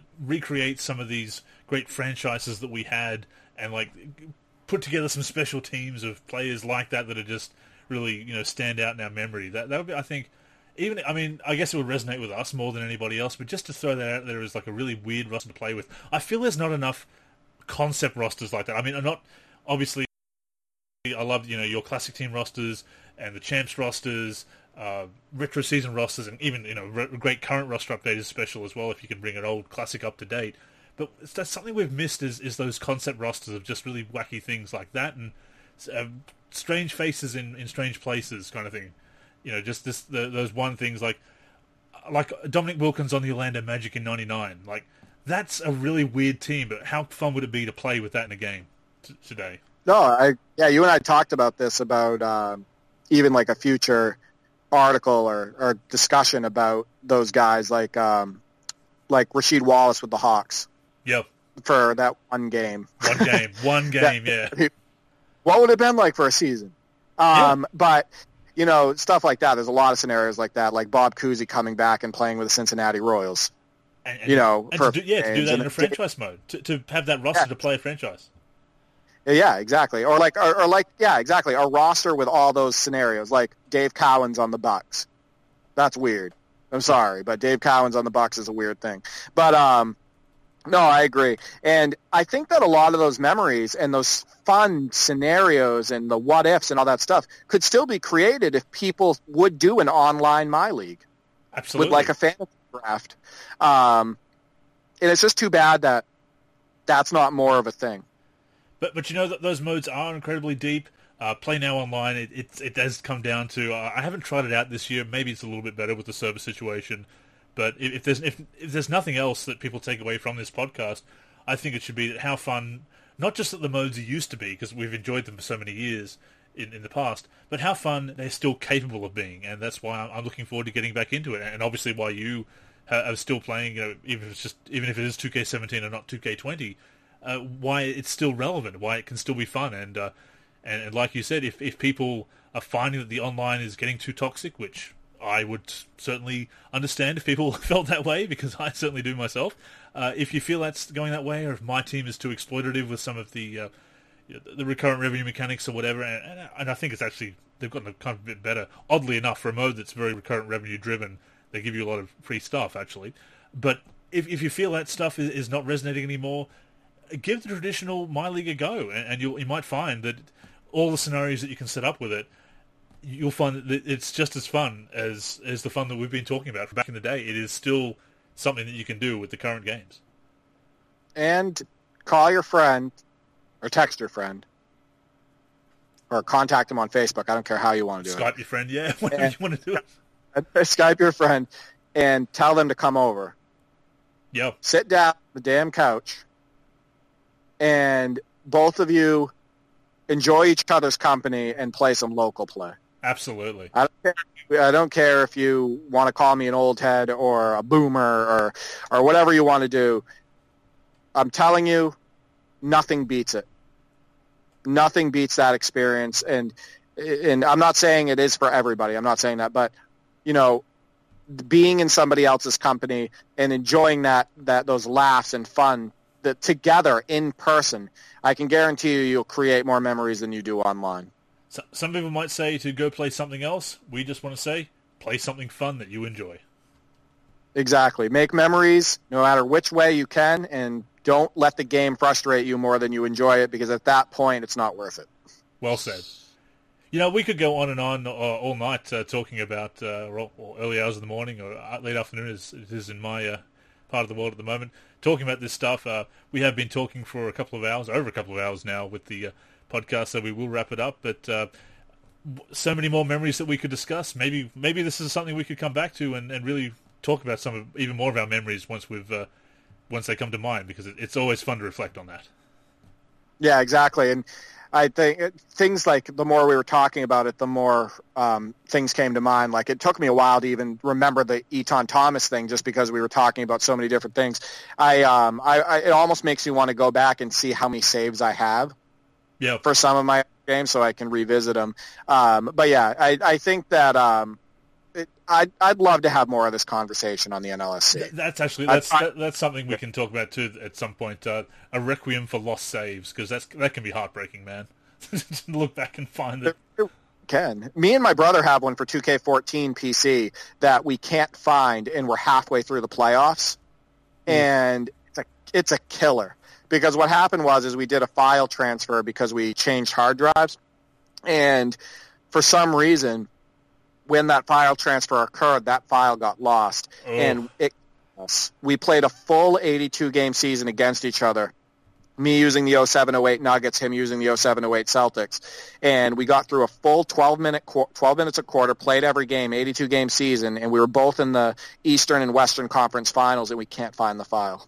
Ah, that, is, that is that is heartbreaking. Yeah, that's I can relate to that. That's that's tough.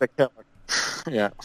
But uh, I'm sure we will bring that up in shows to come. We hope you enjoyed listening to us reminisce about franchise mode, uh, the his- history of it, our memories of it, and again, maybe it inspires you to, to check it out yourself or to get back into it as, as I'm looking to do. And if nothing else, hope you enjoyed the conversation. Uh, before I plug our various uh, social media and whatnot, uh, D, where can people find you and all the things you'd like to share? Where, where can they send you hate mail about how Larry Bird would be um, Cole Aldrich in, in today's league? well, Andrew, they can comment on my recent Twitter post about Larry Bird. uh, uh, but they can, you guys can uh, find me on Twitter at D for 384. Um, and you can find me also on YouTube, uh, D for three, both of which have Dee Brown's No Look Dunk as my pro- profile picture. You can find me on the NLSC as um, username D for three. I'm also on the NLVC um, with Prime and Swaggy P. Lino and, and those guys in Rock. So if you guys listen to this, uh, what's going on, and deal, those guys are great. So listen into those podcasts when we have them. And um, that's about it. But yeah, if you want to send me some hate mail, DMs or, or whatever, or, you know, just contact me on Twitter because, you know, I get, I get combat, combativeness or if that's a word on, on there. So they, they can, they can send their hate mail to, uh, to Andrew at NBA-live.com, can't they? Yeah, that's, that's where they can get in touch with you. yeah, exactly. You know, if you want to, if you want to actually get, get in touch with me, just, you know, filter through Andrew. Yeah. Andrew. Yeah Yeah, because uh, trust me when I tell you that not everybody agrees with my point of view. So, oh well, we agree, and that's that's that's the main thing. So, exactly. I, am of course on Twitter myself, Andrew NLSC. Uh, the NLSC's Twitter, of course, is the NLSC. We're also the NLSC on Facebook. On Instagram, we are NLSC Basketball. On YouTube, we are NBA Live Series Center, and of course, give a look to the NLSC itself, NBA-Live.com, for everything we do for uh, for basketball video games. As for the podcast, it comes out each and every week. Mostly. Sometimes we've missed a few weeks here and there and made a bit of a rough patch this year, but we are back and committed to doing this uh, each and every week, so stay tuned on the NLSC. You can also find us on various podcatching apps, including uh, Spotify, Podcast Addict, Apple Podcasts, uh, Stitcher. Just search for the NLSC Podcast logo. Look for NLSC Podcast. That will be us. Or once again, keep streaming on the NLSC itself, uh, as long as you're tuning in and enjoying the show. That is the main thing. So with that being said, uh, thank you for tuning in to episode number 303 of the NLSC podcast. Until next time, I'm Andrew. And I'm Derek. Go get buckets, everyone.